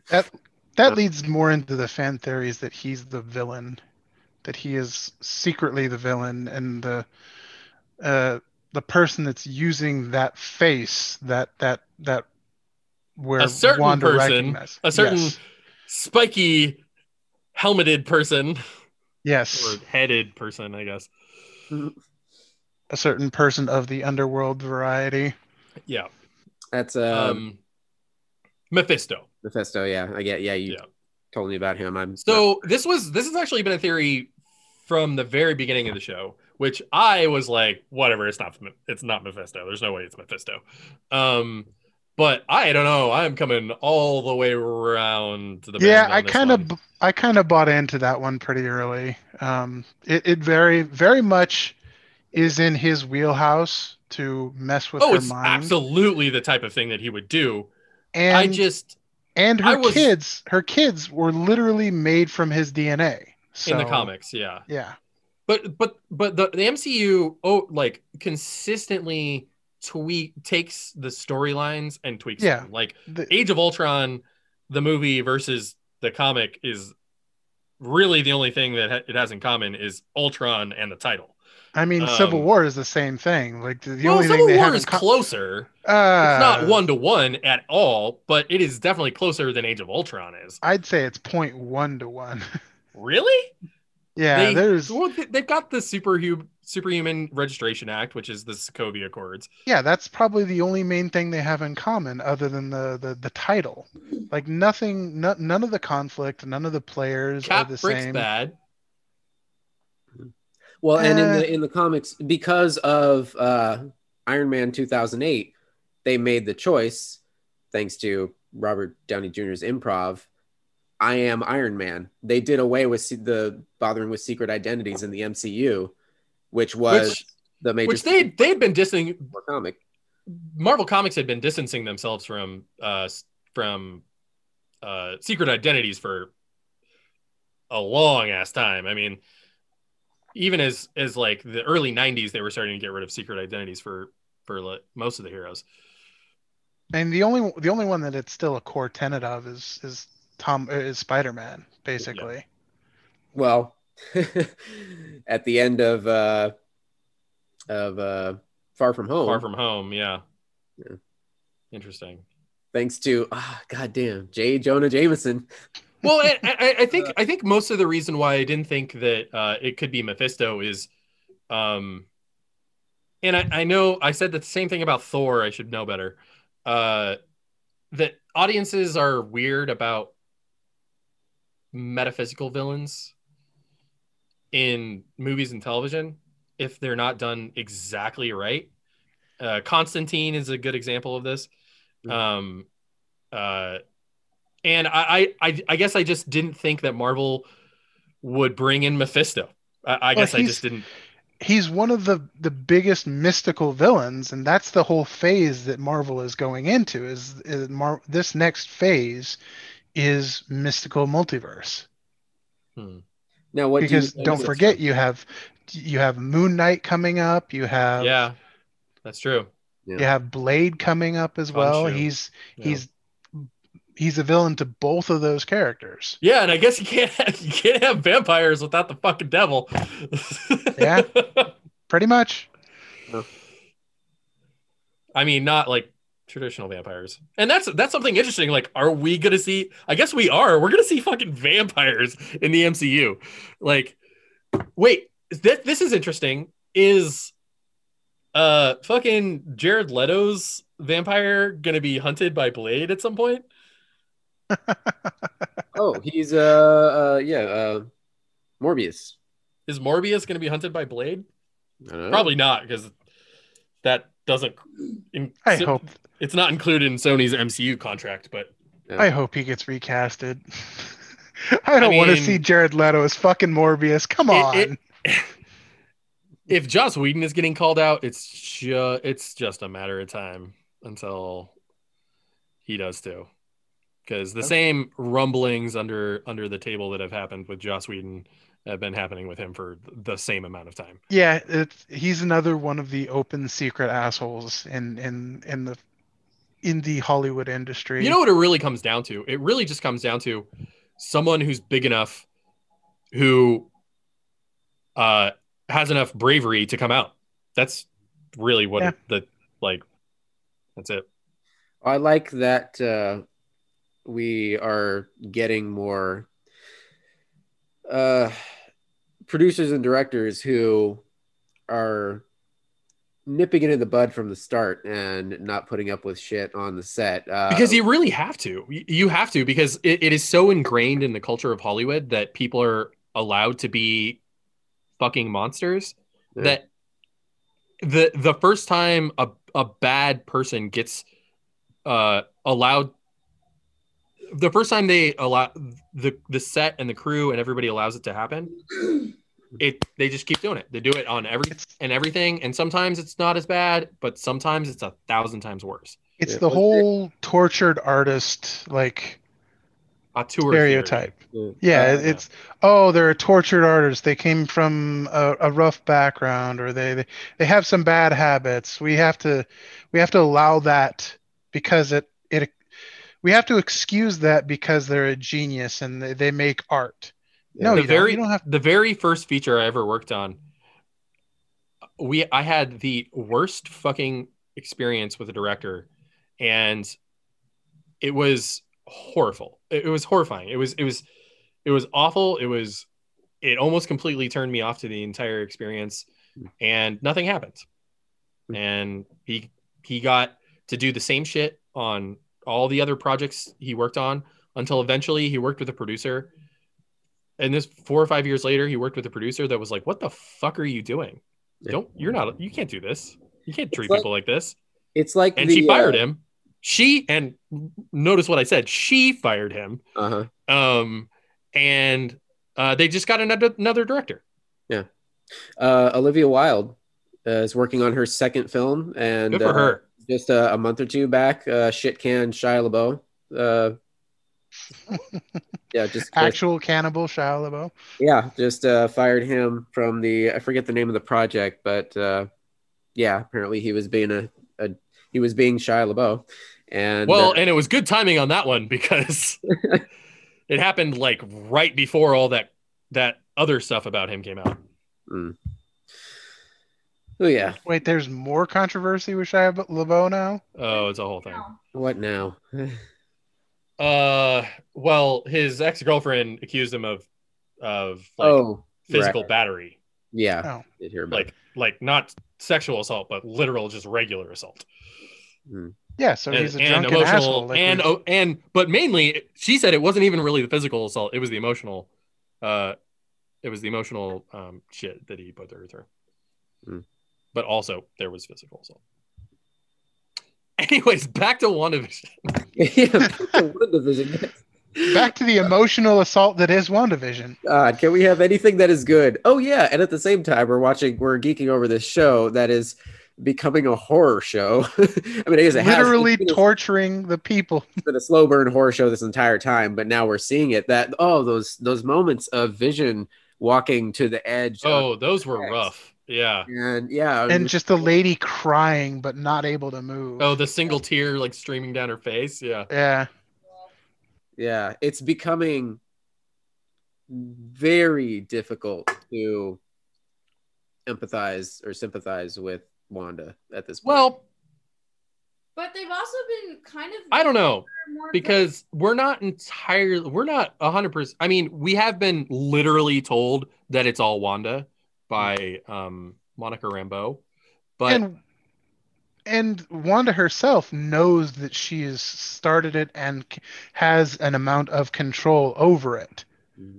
I'm still not completely convinced that she's not being influenced somehow. Yeah, she said she wasn't aware how she was able to start, how it came to fruition, but then she became aware that she is in control of it. I think that's what she discussed with Pedro. But I think she also knows that if she closes this down, she does not know what happens to her kids, and she knows that Vision will die. Goes back to the dead. Yeah, yeah. And that was that was elucidated in this episode, is that Vision can't leave the hex. Yeah, he is absolutely still dead. That was so sad. Even though we knew, we saw it coming, but still, it's just like, oh God, he's just. I mean, I'm a little annoyed that they ended up killing Vision so quickly, just because I'm such a huge fan of his storylines in the comics. But I mean, if this is the way he goes out, I guess that would be fine, since we got a show of him more. But I wish they would have done more with him. I think there's still a chance for him to come back. I think so too. I think it's possible. I mean, A, they were testing on his body, so they were doing some shenanigans at Sword, and B, Shuri was like 99% done with separating him from the Mind Stone before he went out to the fight. So like, Shuri can still come back into this and say, Magic MacGuffin, he's alive. Yeah. So while we were watching the episode, before Vision physically tried leaving the hex, Tony and I had paused it and we had discussed, like, dude, everything that goes in changes and stays the same when it comes out. So Vision goes in dead, he becomes alive. So with that theory, with those rules, he should be able to leave alive. But then it showed that, no, he can't. Yeah, she is not powerful enough to reverse death at this point. Yeah. Not only that, but it was the and they talked about they grazed over it. They didn't answer that succinctly. She said, well, I don't know, you know. That's why I say yet. Like, she still has room to grow in her powers, and in the comics, she totally can, if she wants to, bring somebody back from the dead. Yeah. Clearly, she fucking also set off a Pleasantville nuke across the state. Yeah. Also, that moment, I mean, that's been the Chekhov's gun sort of hanging on the mantle of the show the whole time. Is that? I knew in the first episode, I was like, this hex is going to get a lot bigger. You know, like, I don't think it got bigger. I think it just moved. I think it literally just moved. No, it got bigger. Yeah. It definitely got bigger. I think so. She expanded it. Byron, here's a question for you. Who is more powerful, Scarlet Witch or Phoenix? Oh. I mean, I don't have any like concrete evidence to back this up. But like, the Phoenix can't literally rewrite. I guess she can. Actually, that's the Phoenix Force sometimes can rewrite, because Cyclops, when he got the Phoenix Force, he like rewrote reality. Guys, we need Ken Watanabe. Let them fight. I don't know. I mean, she's an Omega level mutant, so like, I is there a definitive answer to that? I don't know if there is. I think she is the most powerful mutant. Even before she gets the Phoenix Force in her, Jean Grey is like one of the top 5 most powerful mutants in the Marvel Universe. Then she gets the Phoenix Force, who on its own is an Omega level force. Omega level Pokemon? Yeah. Yes. Also, well, go ahead. okay, this is kind of diverting from the current topic at hand, but while we were watching it, Tony pointed out that the outfits that her and Vision wear in the Halloween episode are ones directly from the OG comics. Oh yeah, they're all comics accurate. That. So that was a pretty cool little Easter. They're great. They're the 70s era. Hers is the 60s era, and Vision didn't come around until the 70s. But yeah, it's even Quicksilver. Those colors are glaring. even Quicksilver's costume is comics accurate. Yeah, well, and not just that, but Wiccan and Speed. Their costumes are comics accurate too. Yeah, Billy and Tommy. Yeah. Quicksilver's hair, though, that was very Wolverine. As Meg put it perfectly, it was a cross between Wolverine and Ace Ventura, or the devil. Got some horns. Or Mephisto, there. You know, horns. Okay. Mephisto. Another thing that I found extremely disturbing was that fucking shark commercial that they did. Yeah, so that actually, I think that was the first time in any episode that I really, truly had no idea what that was about. Yeah, neither did we. It was very Lynchian. Like clawing at the seal, but he can't get it open, and then he fucking starves to death. Like, what the fuck? Yeah, so everything else has tied back to what, and it's like a very direct reference to something. Yeah, everything's been a direct reference to something that we've seen in the movies or was told about in the movies. But magic? That I looked up some articles after, and the best like guesstimate that somebody came up with on some geek website was essentially that's the tale of her trying to save Vision. Like he's already a dead man. Yeah. But it's just, a little yogurt cup isn't going to save that kid on the island. Yeah. No matter how rad that claymation shark is. Also, two things about Monica I want to talk about. This is how she becomes Photon, right? Like, clearly.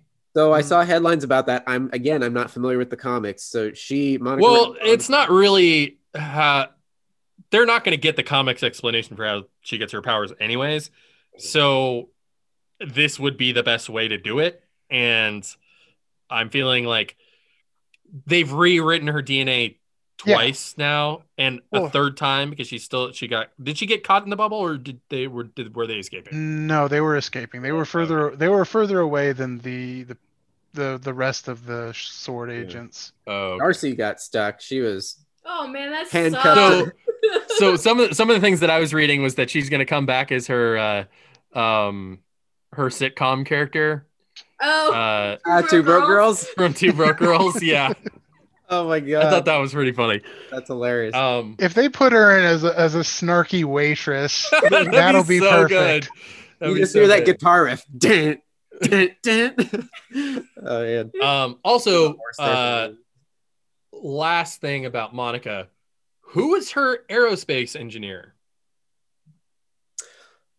It could be Reed Richards if they want to put I don't know. it's a little early to introduce Fantastic Four. Also, it'd be a really weird way to do it. I mean, he is an aerospace engineer. That is one of his backgrounds. Sure, I don't know that would be fucking crazy if it happened. But I also am highly skeptical to that. I mean, who else in the, and they do need the Tony Stark replacement ASAP. Like we don't. Wasn't that supposed to be Doctor Strange? Kind of. Well, Doctor Strange is the mystical know-it-all, but we still don't have the technical genius know-it-all. Maybe it's Justin Hammer. Jesus Christ. Oh my god, that'd be awesome. Please let that be true. I mean, I've been waiting for them to bring him back because I really do think that they underutilized him. Oh, he's just so fucking fun.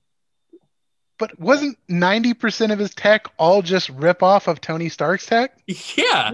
Well, okay, I just answered this question myself. He'll probably be back for Armor Wars. Yeah. Yeah. Actually, wasn't that announced? I don't think so.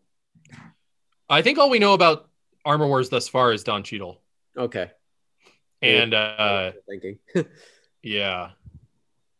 Yeah. We might get to see Obadiah Stane's son in that. That'd be good. Hmm. Yeah, that would make sense. This kind of reminds me of one other little tidbit, just tiny little geek Easter egg. The street that Ellis. Yeah, the street Ellis Avenue is where Vision comes to, where the border of the hex lies. Which is a little sly reference to President Ellis, who was the president of the Marvel universe during Iron Man 3 and beyond, and into Agents of S.H.I.E.L.D. Who was himself named after Warren Ellis. Warren Ellis, yeah, played by the illustrious Death himself, William Sadler of Bill and Ted fame. Yeah, Section 31 operative. Yeah, in fact. The original Section 31 operative. Yeah. And also the big bad general from Die Hard 2. Oh, I love it. Yes. Yeah. Actually, I've met him. I served him. He came into Living Room Theaters, the movie theater I used to work at. He sat down at our bar and I served him a couple drinks. It was right after he did Batman Dark Knight Rises, I think. Because he has like a cameo in Dark Knight Rises. Huh. It's not a cameo. He's just in it for like he plays one of the cops. Okay. I remember your story about I don't know if it was the same serving gig, but Frakes. Frakes? Oh no, I don't know if I heard about Frakes. No, Mulder and Scully's boss. Oh yeah. And he like forgot his wallet or something. He forgot his wallet, and I was just like, oh my god, I really don't want to just geek out and just like tell you too much about everything right now. Yeah. It's this constant balance that you have as a geek who also has respect for people, that you don't want to waste their time and also make yourself look like a complete and utter fucking idiot. Yeah. I always do anyway, no matter how yeah. Remember that time I sent you a picture of Bruce Campbell playing pool? He was in town for Comic-Con in Portland, and he was at the billiards hall that I was at, and I creeped on him and I sent you a video of him playing billiards. Oh shit, I don't remember that. It was like 2010 or something. Oh wow. Oh, Bruce. Groovy Bruce. So what do you guys think is coming for WandaVision? What do you think is on the horizon? Fuck, I genuinely don't know anymore. They basically wiped out the whole outside troops by putting it within the bubbles. So yeah, that's literally nobody left. It's gonna have to be a much bigger operation to contain this than it was. Yeah, because all the tech is basically worthless. But it also leaves Monica up to do whatever the fuck she wants, whatever that's she true. Was planning. Sure. There's nobody to stop her, interfere with her. Yeah, because they're all clowns now. So, literal clowns. Yeah. So yeah, either Monica, her little aerospace engineer friend, and their little band are going to. I mean, it's pretty clear that it's going to be a big reveal, though. Whoever the aerospace engineer, it's going to be somebody big, and it's going to be somebody who at least the fans are going to lose their shit about. Yeah. And so. I think so. There was a rumor a couple of weeks ago that one of the next episodes was going to be a Malcolm in the Middle episode, and that was the theme of this one. So that leads me to believe that the same person that leaked that information is kind of right about is going to be right about the next one. Yeah, the next one might be an Office themed episode. Oh, interesting. Probably, yeah, either Office or like Modern Family. That format of, here's the interview at the camera. Yeah, here's the narrative, and then we're talking to the camera. Yeah. Wow. Yeah, and that could be the theme. Like, okay, Monica's going to the aerospace engineer, and they're going to design their ship. But then it wouldn't make sense for her to be talking to the camera. It'd have to be someone inside. Mm. Well, maybe it'll be at Vision's work. Yeah, probably. Yeah, that makes sense. Yeah. Either way, the threat has grown so large. Also, do we think that? I mean, what about Billy and Tommy? I think they're gonna survive. Oh, they're real. They're real at this point. They are absolutely real. What was up with them? I even asked Tony this question. It's just like, were they also kids in town that she is now reassigned as her children? No, those are her kids. She created them. She created them. Oh, shit. From scratch. Mm-hmm. But they're her kids, and I'm fairly sure they're real. Because in this episode, he was able to counter her. And if she was controlling him, he wouldn't be able to counter anything, prevent her from controlling her. Mm. Plus, they also aged themselves, and she told them about aging. So also, meta knowledge, Billy and Tommy are two pretty huge characters in the comics. On their own, they're huge characters. And they can hold up their own franchise, Young Avengers, which Marvel would be totally insane not to do a Young Avengers show. Yeah, sure. I think that's pretty much where they're headed with the with them doing Ironheart, and they're doing the Next Generation stuff. Yeah, but Mrs. Marvel, But Ms. Young Marvel. Avengers seems like the point of it all. Especially they're looking at like Spider-Man is probably the oldest one. Yeah, because they can get Hulkling from the Skrulls.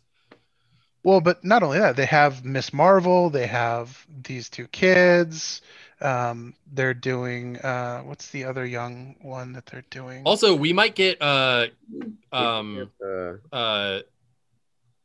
Captain Marvel's or Captain America's Isaiah Bradley, his grandson who becomes the Patriot in Young Avengers. So there's this really good storyline in Marvel Comics where after they lost the super soldier serum, they tested a new version of the super soldier serum on a bunch of African American soldiers that went horribly wrong for 95% of them, except for one dude who pretty much everything worked out, but the government turned their back on him and he effectively Do you really think they'd do that kind of storyline in this kind of political climate right now? Absolutely. Oh yeah. Why not? They're banking on they did Black Panther. I mean, they're talking about the horrors of colonialism. So true. Oh, that was another bit of news that they're actually developing a Wakanda series. Oh, That's right. Yeah. Honestly, Marvel is not run by Ike Perlmutter anymore, and thankfully, from its inception, Marvel has been an overwhelmingly liberal-leaning franchise written by New York Jews, people who read The Village Voice. So I would not be surprised, and especially Feige does not seem like he's allergic to it at all. In fact, if anything, he's seen that two of their biggest successes, Captain Marvel and Black Panther, have led to $1.2 billion box office grosses. So, but then I don't think they would do another Captain America themed hero when you already have Falcon and the Winter Soldier, and you have Miss America coming up. So don't forget about that one. Oh, as well. I forgot about Miss America. Miss America? Is that a show? I think she is going to be in one of the movies. She's not getting her own movie right away, but I think she was cast in America Chavez, right? Yeah, America. She's in Doctor Strange. Oh, what? Yeah. She is? Yep, she's in Doctor Strange. Wow, that is going to be a weird-ass movie. I'm looking forward to it, but what the fuck? Hmm. Wow. Okay, that's cool. Hmm. All right. Well, so what I was getting at is that with Falcon and the Winter Soldier, because they're dealing with alternate Captain Americas, there is somehow space, because it is a bunch of episodes. And from what we've seen, these shows are a lot more surprising than we anticipate. Mm-hmm. There's a lot more. Go ahead. I honestly, when WandaVision was announced, I honestly thought it was going to be a completely throwaway show. I thought there was going to be nothing of major importance to it. I thought it was going to be, okay, it'll tie into the greater overall Marvel universe like they said it would, but nothing major was going to happen. And clearly that was completely fucking wrong. Yeah, I mean, I thought it was going to be a lot more along its. It's funny because I predicted the exact opposite of what most people seem to be offended by, is that the show was really like slow and pretending to be a sitcom. I thought that's all it was going to be. I thought it was going to be that, and then there'd be some twist in the last two episodes. But it seems like they're very much more approaching this as just like 5 hour long Marvel movies. Yeah. Mm-hmm. And you know, Kevin Feige, that's what Feige said. Yeah, he did say that these are going to be bigger events than, and they will tie in more than past shows. I guess what it is that we've gotten so used to Marvel Television Studios stuff that are largely irrelevant in the greater scope. That I mean, that's what I just sort of got to. Like, stuff happens in Daredevil, but it doesn't like change anything. It doesn't even really change that much in the Daredevil universe. Yeah, I'm glad. I'm fucking loving it. Just give us back. The fuck is his name? Matt Murdock? No. The bad guy. Kingpin. Oh, Kingpin. Fuck yes. Yeah, honestly, like I really just wish that they would just give us all of those back. Because I've really enjoyed those shows. Yeah. I mean, I think the casting on all of those was just absolutely fantastic. And not Iron Fist. By the way, the rights to all of the shows are now officially back with Disney. The final two were Punisher and Jessica Jones, and they just reverted. And I would love to see Punisher brought in to the like main MCU, because there are some incredible Punisher stories that involve other characters. Yeah. I mean, the relationship between Cap and Punisher is fascinating. And I honestly, I'm tired of seeing Frank as a hero. Like Frank was a big friend and antagonist to Blade as well. So I mean, that's great point. I mean, he started as a Spider-Man villain, a throwaway Spider-Man villain. So like I just love to see him interact with Spidey, and give me Kingpin and Spidey, please. I mean, and Vincent D'Onofrio would be the perfect one to play against Tom Holland. Yeah, no, absolutely, because he's so like awfully serious, you know. Like, can you imagine like Tom Holland just quipping at him? It'd be amazing. It'd be so fun. Yeah, I mean. Gosh, wow. I mean, so I am right now, I haven't done this in a long time. I'm doing a full read-through of an entire event series of Marvel. The last time I did it was Civil War in 2008. God, that was a slog to get through. I read it in 2008. It came out in 2007. I downloaded some like 60 gigabyte torrent of every single... I think I have we download the same torrent.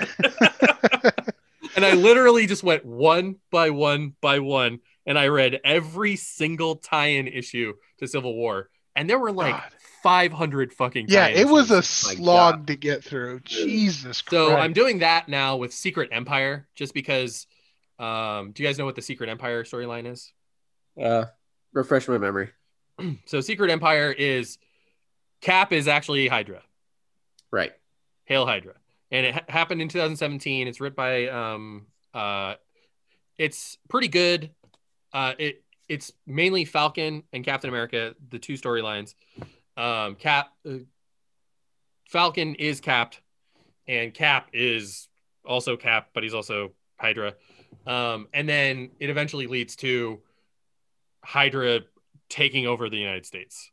And this happened right after the election, and a lot of people were pissed off about the storyline, but I love when Marvel gets political, because I actually think they do a rather good job of making superheroes political in a way that seems impossible.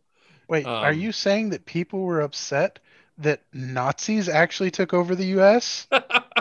Well, and it made so much sense to me that like the most American of heroes was turning out to be a fucking Nazi, you know, like it seemed very appropriate at the time.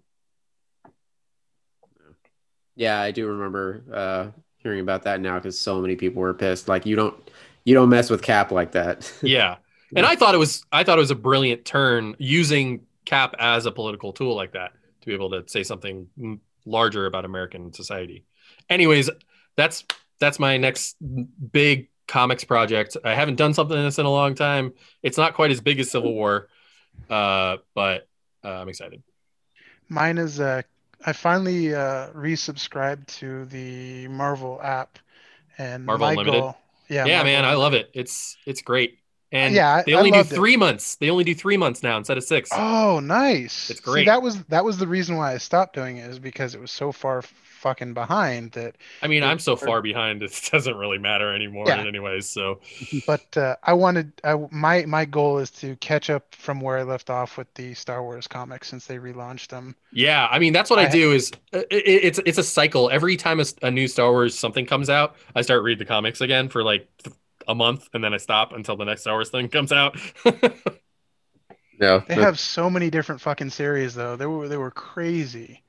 There's like at least like 10 different character books. Then you have the main book.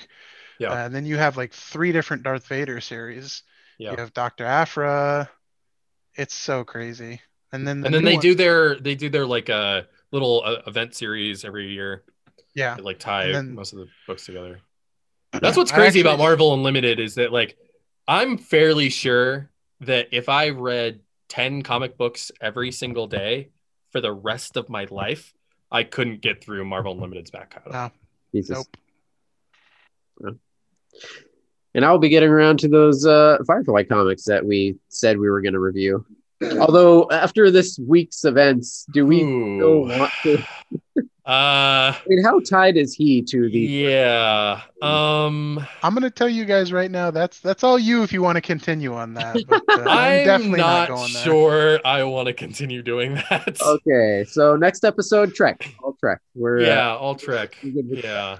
We didn't direct any Trek episodes, right? Not that we know.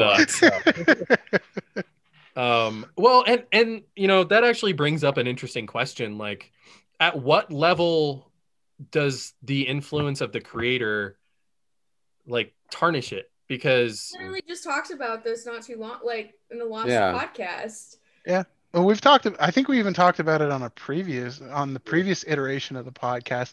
Look at Baby Driver. This has come up a lot. Can you still watch Baby Driver?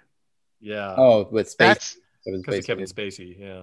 Do you ever go back and enjoy the first event? Well, and here's the thing, and I made this argument on on Facebook in a friend's post earlier today. A friend of mine said that she was done with Joss Whedon and with J.K. Rowling and would be leaving behind their work forever. Mm-hmm. And I'm okay with that. I support that decision if that's something you feel like you need to do. Mm-hmm. But I don't think that, because I subscribe largely to the death of the author, I don't think that they control.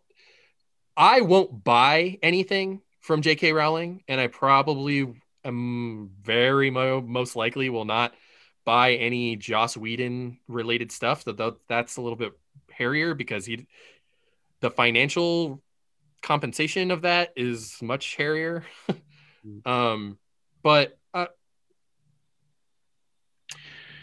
can still study the works of problematic people because we have to as a society look at the things that are wrong with our society, and we have to say, why is that wrong and what made it wrong and how do we prevent ourselves from doing that? It's the same reason that people study the triumph of the will to understand the effectiveness of Nazi propaganda. Like, we have to understand the past so we don't repeat it. So because we live in a society. I mean, yeah. So, like, just because these bad people did these things, and they very much have infected the works. Like, I don't know if I can ever really watch Firefly without, in the bottom of my stomach, feeling like this was made by a bad person. You know, like I don't think I can ever do that again. But if I do, I'll know what to look for and I'll know why I'm watching it. It's to understand what made it bad if I ever do revisit it. So I don't think that we shouldn't like demonize people for consuming the media. We should demonize them for lining the pockets of the people who create the media. Mm-hmm. So like if you're buying stuff from those people, I think you might want to, if you care about, you know, the people that these stories are hurting, then you should really look at yourself and look at, you know, what your wallet is buying. Yeah. Yeah, I mean, I own every MCU movie up through Infinity War. If I do a full rewatch in the future, I'm not going to skip over Avengers 1 and 2. I probably won't either. But I mean, every single time that Loki says Mewling Quim, I've always felt uncomfortable with it, you know? And I've always been uncomfortable with it, and going forward, I will always be uncomfortable with it. But now I know exactly why I felt uncomfortable with it. It was because it was uncomfortable. Mm-hmm. Yep. All right, guys. I have no idea how long we've been rambling, but we should probably put a cap on this. All right, guys. Well, thank you for joining. This is Tony. This is Todd. This is Byron. And Meg. The curator of all Buffy knowledge. Sure. Stay frosty, guys.